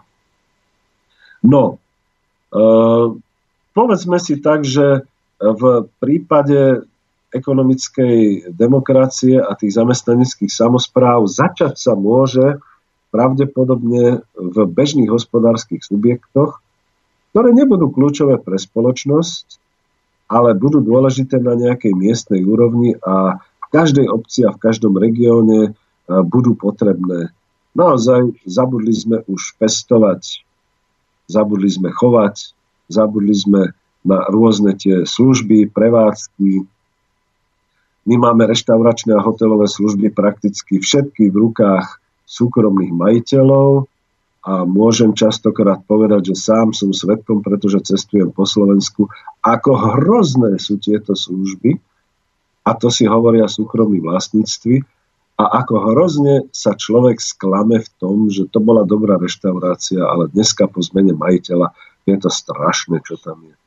Čiže všetky tieto prevádzky, komunálne služby, miestna výroba, miestne polnohospodárstvo, záhradkárstvo, to všetko môže už od zajtra fungovať o vlastníctve zamestnaneckej samozprávy a celkom hravo. E, v tej mojej knihe, čo uvádzam e, samozprávu v podniku Coop Industria, e, tam tá Coop Industria má šťastie v tom, že vznikla na troskách súkromnej akciovej spoločnosti, uplatňuje si pritom vo svojom vlastníctve všetky práva, pretože je samostatné, je to kolektívne vlastníctvo, ale ruku by som dal do ohňa, že keby takáto spoločnosť v skutočnosti fungovala, nikoho z tých členov samozprávy ani len nenapadne rozmýšľať o tom, že tak ešte trošku vylepšíme tento podnik a potom ho predáme. A koľko súkromných majiteľov to na Slovensku už urobilo. Celá tá tenká vrstva slovenských privatizérov za Mečiara, a nebudem menovať ďalej, pretože často sa to týkalo aj mňa, keď som sa dozvedel, že náš majiteľ už predal podnik zahraničnému investorovi a tým to skončilo, on už je závodov a my ostatní, ktorí v tom podniku pracujeme, to budeme mať čoraz ťažšie a ťažšie. Bodka. Dáme nejaký jingle, Boris. Už nevládzem.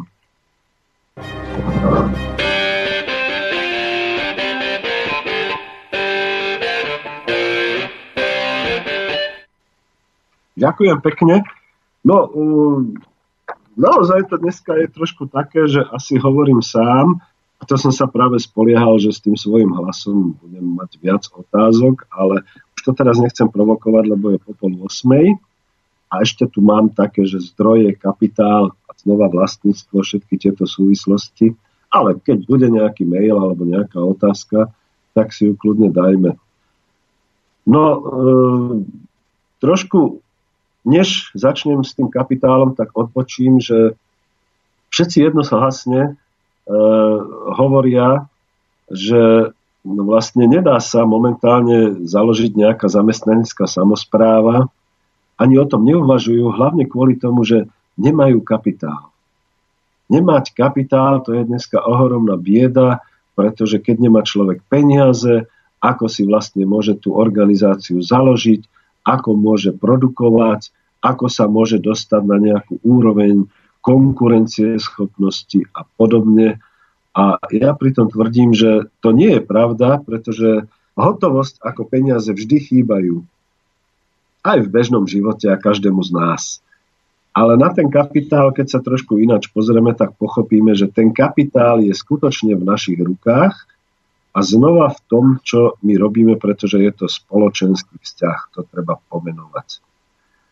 No a ešte trošku odbočím možno jednou, dvoma vetami, že e, ja naozaj rozmýšľam, pretože teraz sa už dostávam do situácie aj sám, e, že už nebudem asi príliš ekonomicky aktívny na trhu práce, budem predčasným dôchodcom a rozmýšľam tak, že začnem robiť niečo prospešné a to prospešné môže byť, ja by som to pra- nazval nejak tak pracovne, nejaké centrum pre rozvoj zamestnaneckých samozpráv, kde by som teda skúsil niečo radiť, skúsil by som organizovať a pripravovať niečo takého a veľmi, veľmi sa teda obávam, že tomuto nebude nadšená žiadna politická sila do volie 2016 a možno sa nájde nejaká politická sila, čo bude rozvíjať zamestnanecké samozprávy a kolektívne vlastníctvo po voľbách v roku 2016. Ja pevne verím, že nejaké také politické sily sa nájdu, ale robiť to chcem hlavne kvôli tomu, že sa dozvedám, že teraz už na Slovensku nejde o nejakú nezamestnanosť, pretože sa nám ohromne darí. Dokonca som sa dnes, tuším, dočítal v pravde, aby som menoval zdroj informácie, že priemerná mzda na Slovensku siahla na tisíc eurovú úroveň do čerta, ale jak je to možné, že stále popri tom máme okolo tých 400 tisíc nezamestnaných a množstvo tisíc ľudí, ktorí to už vzdali, tak ako to vzdávam ja v tejto chvíli, ktorí už nedosiahnu, keby len, že priemernú mzdu, ale žiadnu mzdu nedosiahnu a toto všetko sa dá riešiť skutočne tou formou organizácie zamestnaneckých samozpráv všade tam, ako som to spomínal. No, no ja teraz, vás, teraz vás trošku preruším, lebo máme ja? tu mail od Andrea. Môžeme ísť naň? Áno. Tak dobrý večer. Nepochybujem o tom, že teória ekonomickej demokracie je dobre spracovaná a viete ju aj skutočne dobre vysvetliť, ale myslím si, že doba, keď sa dala na Slovensku uplatniť, je už za nami a doba, keď sa bude dať uplatniť, tu ja teraz nevidím, nech sa akokoľvek dobre pozerám. Jedine nejaká katastrofická udalosť e, presného typu môže zmeniť prostredie tak, že ekonomická demokracia by bola vhodným riešením. E, páčilo sa mi, akú úplnú odpoveď ste dali na riešenie prípadu e, Smartfit Kappa, keď celá naša verchuška sa snažila ako vedela a verím, že aj závislí ľudia robili, čo mohli, aby si zachovali zamestnanosť a predsa nič nedosiahli. Vy ste to vyriešili za pol minúty. Toľko názor. No, ďakujem pekne. Žiaľ Bohu, už zo mňa žiadny minister ani žiadny uh, dobre platený úradník štátnej správy nebude. Možno, že zostanem v nejakej tejto dobrovoľníckej funkcii, ktorú si možno sám alebo s kolegami vytvorím. Uh, ďakujem. My dneska, Andrej, spolu asi vedieme takýto dialog, takýto rozhovor. Vážim si to. A no, musím povedať tak, že dávam vám za pravdu, že prešvihli sme svoj čas ešte v roku 1990, pretože v tom čase bolo nejaké ekonomické kolokvium, alebo ako by som to nazval, eh, na zámku v Kolodejích u Prahy, kde boli rôzni odborníci ekonomickí v tom čase, pretože na otázku dňa sa dostalo, čo ďalej s ekonomikou Československa. Bol tam Klaus, ktorý žal Bohu zvíťazil, my to už všetci vieme a pociťujeme 26 rokov. Bol tam ale aj Walter Komárek. Boli tam práve títo ľudia, títo exiloví ekonomovia, e, ktorých som niekde na začiatku menoval, pán profesor Vaniek a ďalší, ktorí jednoducho hovorili, bolo by dobré, a Československo by sa veľmi hravo a rýchle v priebehu roku dvoch dostalo na úroveň týchto zamestnaneckých výrobných samozpráv, s tým, že by si udržalo tú vysokú morálku pracovníkov a všetky tie svoje podniky. No, neviem, aký to bol zámer, eh, aby som predišiel nejakým tým teóriám konšpiračným, tak poviem, že žiaľ Bohu, takto sa to deje v dejinách, rozpadla sa aj Veľkomoravská ríša, prečo by sa nám nerozsypala ekonomika a národné hospodárstvo Československa. A to tak dokonale, že skutočne budeme mať problémy obnoviť aspoň niektoré výroby a obnoviť aspoň tak to národné hospodárstvo, aby sme boli pripravení, keď príde nejaký chaos. No, toľko asi odpoveď a budem pokračovať. môžem, Boris hovorí, takže OK. No, e, ja som si vlastne pripravil na záver, ktorý už ale asi potom nepostíham, tak ho radšej teraz prečítam e, tomu kapitálu ako ekonomickému zdroju. A niekde úplne na záver som tam si pripravil takú myšlienku, že uh, my máme iné zdroje ako kapitál, začnem od konca. Predovšetkým máme schopnosť pracovať, máme vlastnú prácu, máme schopnosť organizovať produkciu a tú produkciu aj predávať. To sme ešte nezabudli. Ešte sú tu generácie, ktoré sú možno v dôchodku, možno sú nezamestnaní, možno pracujú a živia sa iným spôsobom Pamätajte si, ako v 90. rokoch bolo veľmi populárne, keď vedeckí pracovníci predávali hrnce, po prípade ako dnes e, e, vynikajúci doktori a vynikajúci špecialisti v rôznych povolaniach predávajú farmaceutické výrobky a podobné veci, lebo to nesie a jednoducho spoločnosť ich prácu neocení. Čiže toto všetko ešte máme v našej spoločnosti. Vieme robiť produkciu, ktorá je zmysluplná, má svojich odberateľov, a existuje v reálnej ekonomike. My máme skúsenosti, máme vedomosti a máme aj kolektívy, ktoré ešte sa dokážu zorganizovať, vyrábať a predávať. Ja som tú Coop Industriu vtedy nedal len tak, e, ja som si to skutočne odskúšal na viacerých e, podnikoch s tým, že som veľmi sledoval, už cieľene som sledoval, čo by sa stalo, keby zmizli zo dňa na deň tí finanční vlastníci tam v tých korporáciách a keby bol ten podnik odkázali sám na seba. A prišiel som k tej odpovedi, že nestalo by sa nič. Presne kvôli tomu ma tak priťahuje tá ekonomická demokracia, pretože deň po by ten podnik mal podobné problémy, podobne by sa zorganizoval, podobne by bolo veľa práce, podobne by boli všetky tie vzťahy zamestnanecké a teda ako. Len možno po postupnom sebauvedomení by ľudia zistili, že pracujú na seba, pracujú pre seba, pre svoj kolektív a boli by oveľa viac motivovaní. Tak, ideme na mail od poslucháčky Anny.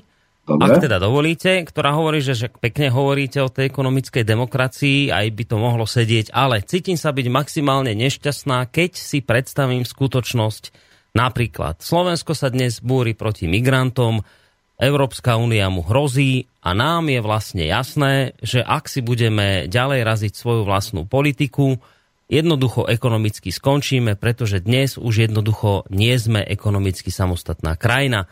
Takže cítim sa mimoriadne nešťastná a ja osobne si myslím, že dnes už žiaľ tieto veci, ktoré hovoríte, nefungujú, pretože sme sa stali obyčajnými otrokmi veľkých štátov, ktoré nás môžu kedykoľvek ekonomicky zlikvidovať, zničiť a a toto neviem prečítať, to je nejaký preklap. Asi chcela povedať, že zavrhnúť alebo také niečo tam je. Mm, asi áno, Anka, ale sú nás milióny, povedzme si to zase takto úprimne, ktorí majú obavy a ktorí sa cítia tak trošku beznádejne. Práve kvôli tomu rozoberáme tú ekonomickú demokraciu a človek musí mať nejakú víziu alebo musí vedieť, Niekto z nás musí vidieť tú hviezdu tam v popredí, kvôli ktorej sa oplatí ísť ďalej, aj keď to tu všade okolo nás vyzerá hnusne, sme zhnusení a Boh vie, ako sa teda nemáme a čo šeli, čo nám hrozí.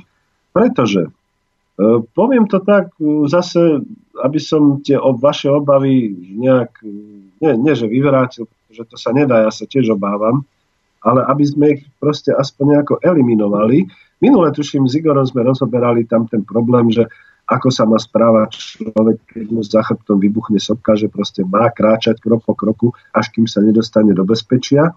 A toto je ten prístup, ktorý musíme teraz mať. My máme prírodné zdroje, tie nám ešte nikto nezobral.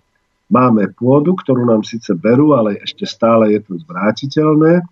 Máme vodu, máme množstvo všelijakých tých materiálových statkov, vieme si vyrobiť výrobné prostriedky. Pozor, to je veľmi dôležité. E, sú na svete, je mnoho krajín, kde tie spoločenstva nevedia nič. To nie je nejaké že podceňovanie alebo podobne, ale tí ľudia sú tam na pôde a nevedia ju obrábať. Tí ľudia sú tam v prírode, v lesoch, majú tam vodu a nevedia to využiť. Tí ľudia radšej dovážajú všeličo možné, po obchodnej ceste, možno za to, že je to donútené, že ich donútila táto trhová ekonomika, ale neovládajú to, čo ovládame my. My si na Slovensku, v Československu a vôbec v Strednej Európe ešte ako spoločnosť dokážeme vyrobiť výrobné prostriedky, aj keď to nie je tá plná čipová automatizácia a podobne, ale vieme to. A toto môže do 20 rokov zaniknúť spolu s tým, ako tie generácie budú odchádzať a ako sa nebudú odovzdávať tieto vedomosti. Toto je dôležité. A čoho máme možno najmenej, to je čas. Tu už neodpovedám ani tak Anke, ale chcem ju ubezpečiť, že aj tieto postupy v ekonomickej demokracii osvetovo šírime aj kvôli tomu, že je možné, že keď sa v nejakom chaose začne skutočne rúcať kapitalistická spoločnosť ako taká, a prestane fungovať. To znamená, máme tu naozaj to vojenské ohrozenie, máme tu plnú miliónov imigrantov, máme tu ohrozenie stability menovej, ohrozenie stability rastu a všetkých takýchto vecí. Prečo už dnes sa na mnohých miestach vo svojej obci medzi svojimi priateľmi nezačnú ľudia obzerať a niečo teda si chystať a pripravovať sa na ten čas, keď to naozaj môže vybuchnúť. Veď ja som bol zhrozený a kľudne poviem, že prečo ma to trklo až do toho, že som si povedal, ja kašlem na to, budem proste toto propagovať, aj keď bude možno niekde na smiech, pretože som videl, veď e, len túto nedávne udalosti na Ukrajine, Donetsk. Donetsk bol veľké priemyselné ukrajinské mesto, veľké medzinárodné letisko, množstvo priemyselných ťažiarských kovoobrábacích a všelijakých výrob. A pozrite si, aké trosky sú tam dnes, nielen z toho medzinárodného letiska. Čo tam došlo? Jedného dňa im vypli bankomaty, jedného dňa im vypli televízory, odpájal sa internet, došiel im benzín. Čo im zostalo? Zostali im ruky, zostala im ochota a schopnosť zorganizovať sa a niečo začať robiť. Ja nechcem, aby to došlo do takého stavu, aby sme zostali až v takomto chaose, aby sme prežívali vo vlastnom živote nejakú reálnu science fiction alebo nejaký horor, ale k tomu sa treba pripraviť.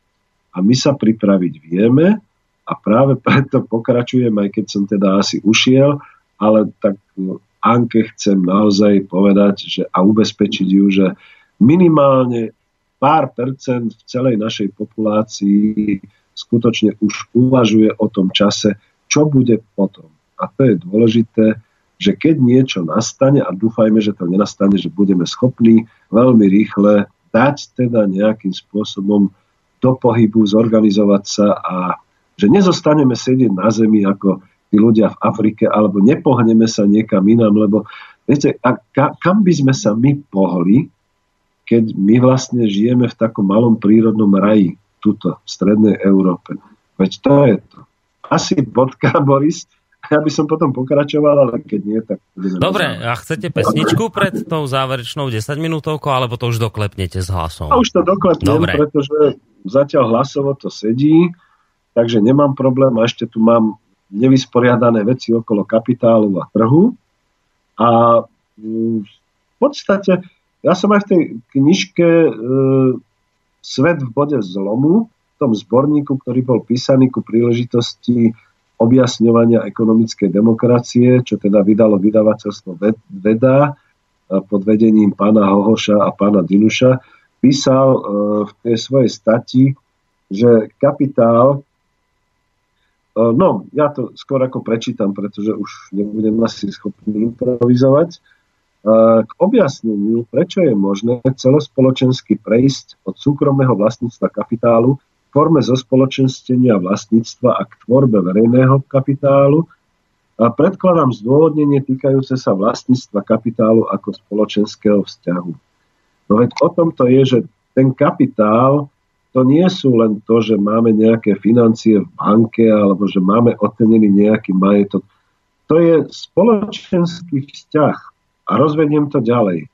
Budem citovať, a to je zase z práce ktorá bola skôr o kritike politickej ekonómie.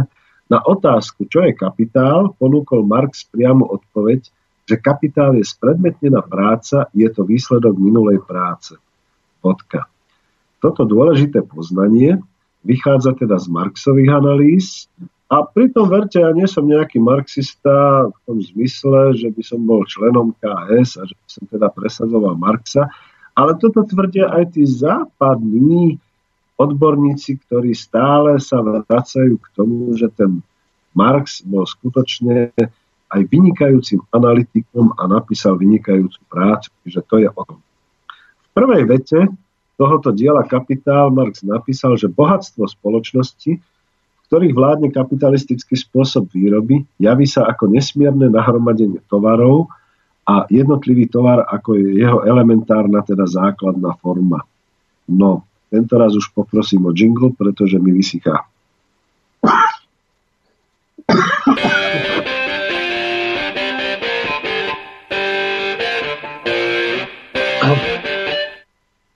Ďakujem.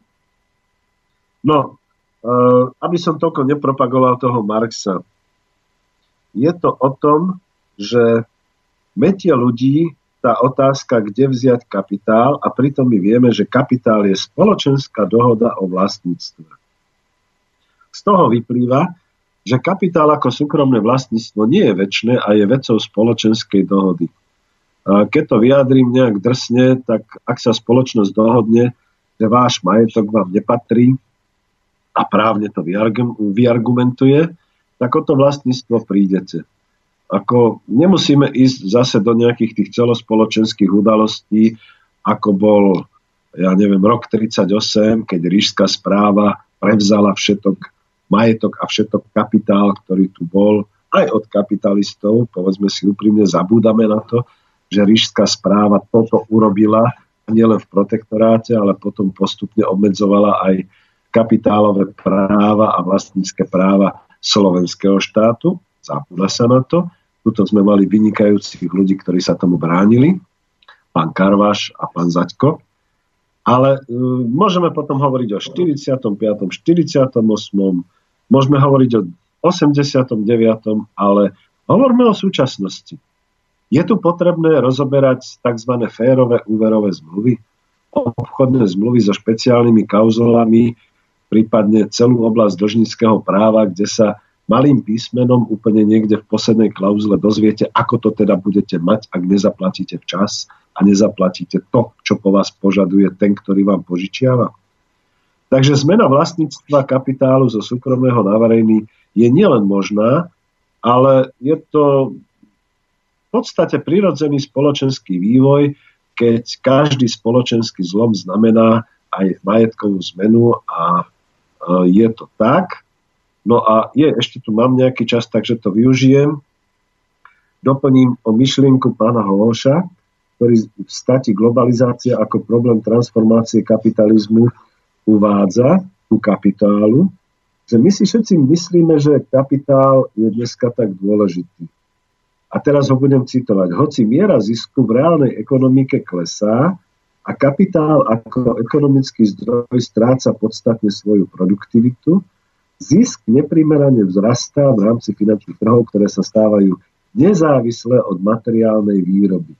A tuto to ukončím a to je tá bodka. Tak si uvedomme, že dnes, keď hovoríme, že nemáme kapitál, v podstate klameme sami seba, pretože kapitál sa už vzdialil od materiálovej výroby, on už si žije niekde tam hore v tých stratosférach finančných operácií a v tých stratosférach všetkých tých finančných bublín, ktoré nám môžu prasknúť, ak teda prasknú, ako sú družoby a podobne. A my dolu máme reálnu ekonomiku, pusté polia, ktoré majú zastrčenú paličku for sale, alebo ďalšie nejaké pusté areály, kde sú zapnuté paličky na predaj alebo na prenájom a podobne. Máme tu naozaj množstvo nezamestnaných, Máme tu e, zničené výroby, máme tu nefungujúce vlastné produkcie čohokoľvek a my sa bojíme, že nebudeme mať kapitál na to, aby sme rozhýbali tieto výroby a celú túto našu národnú ekonomiku.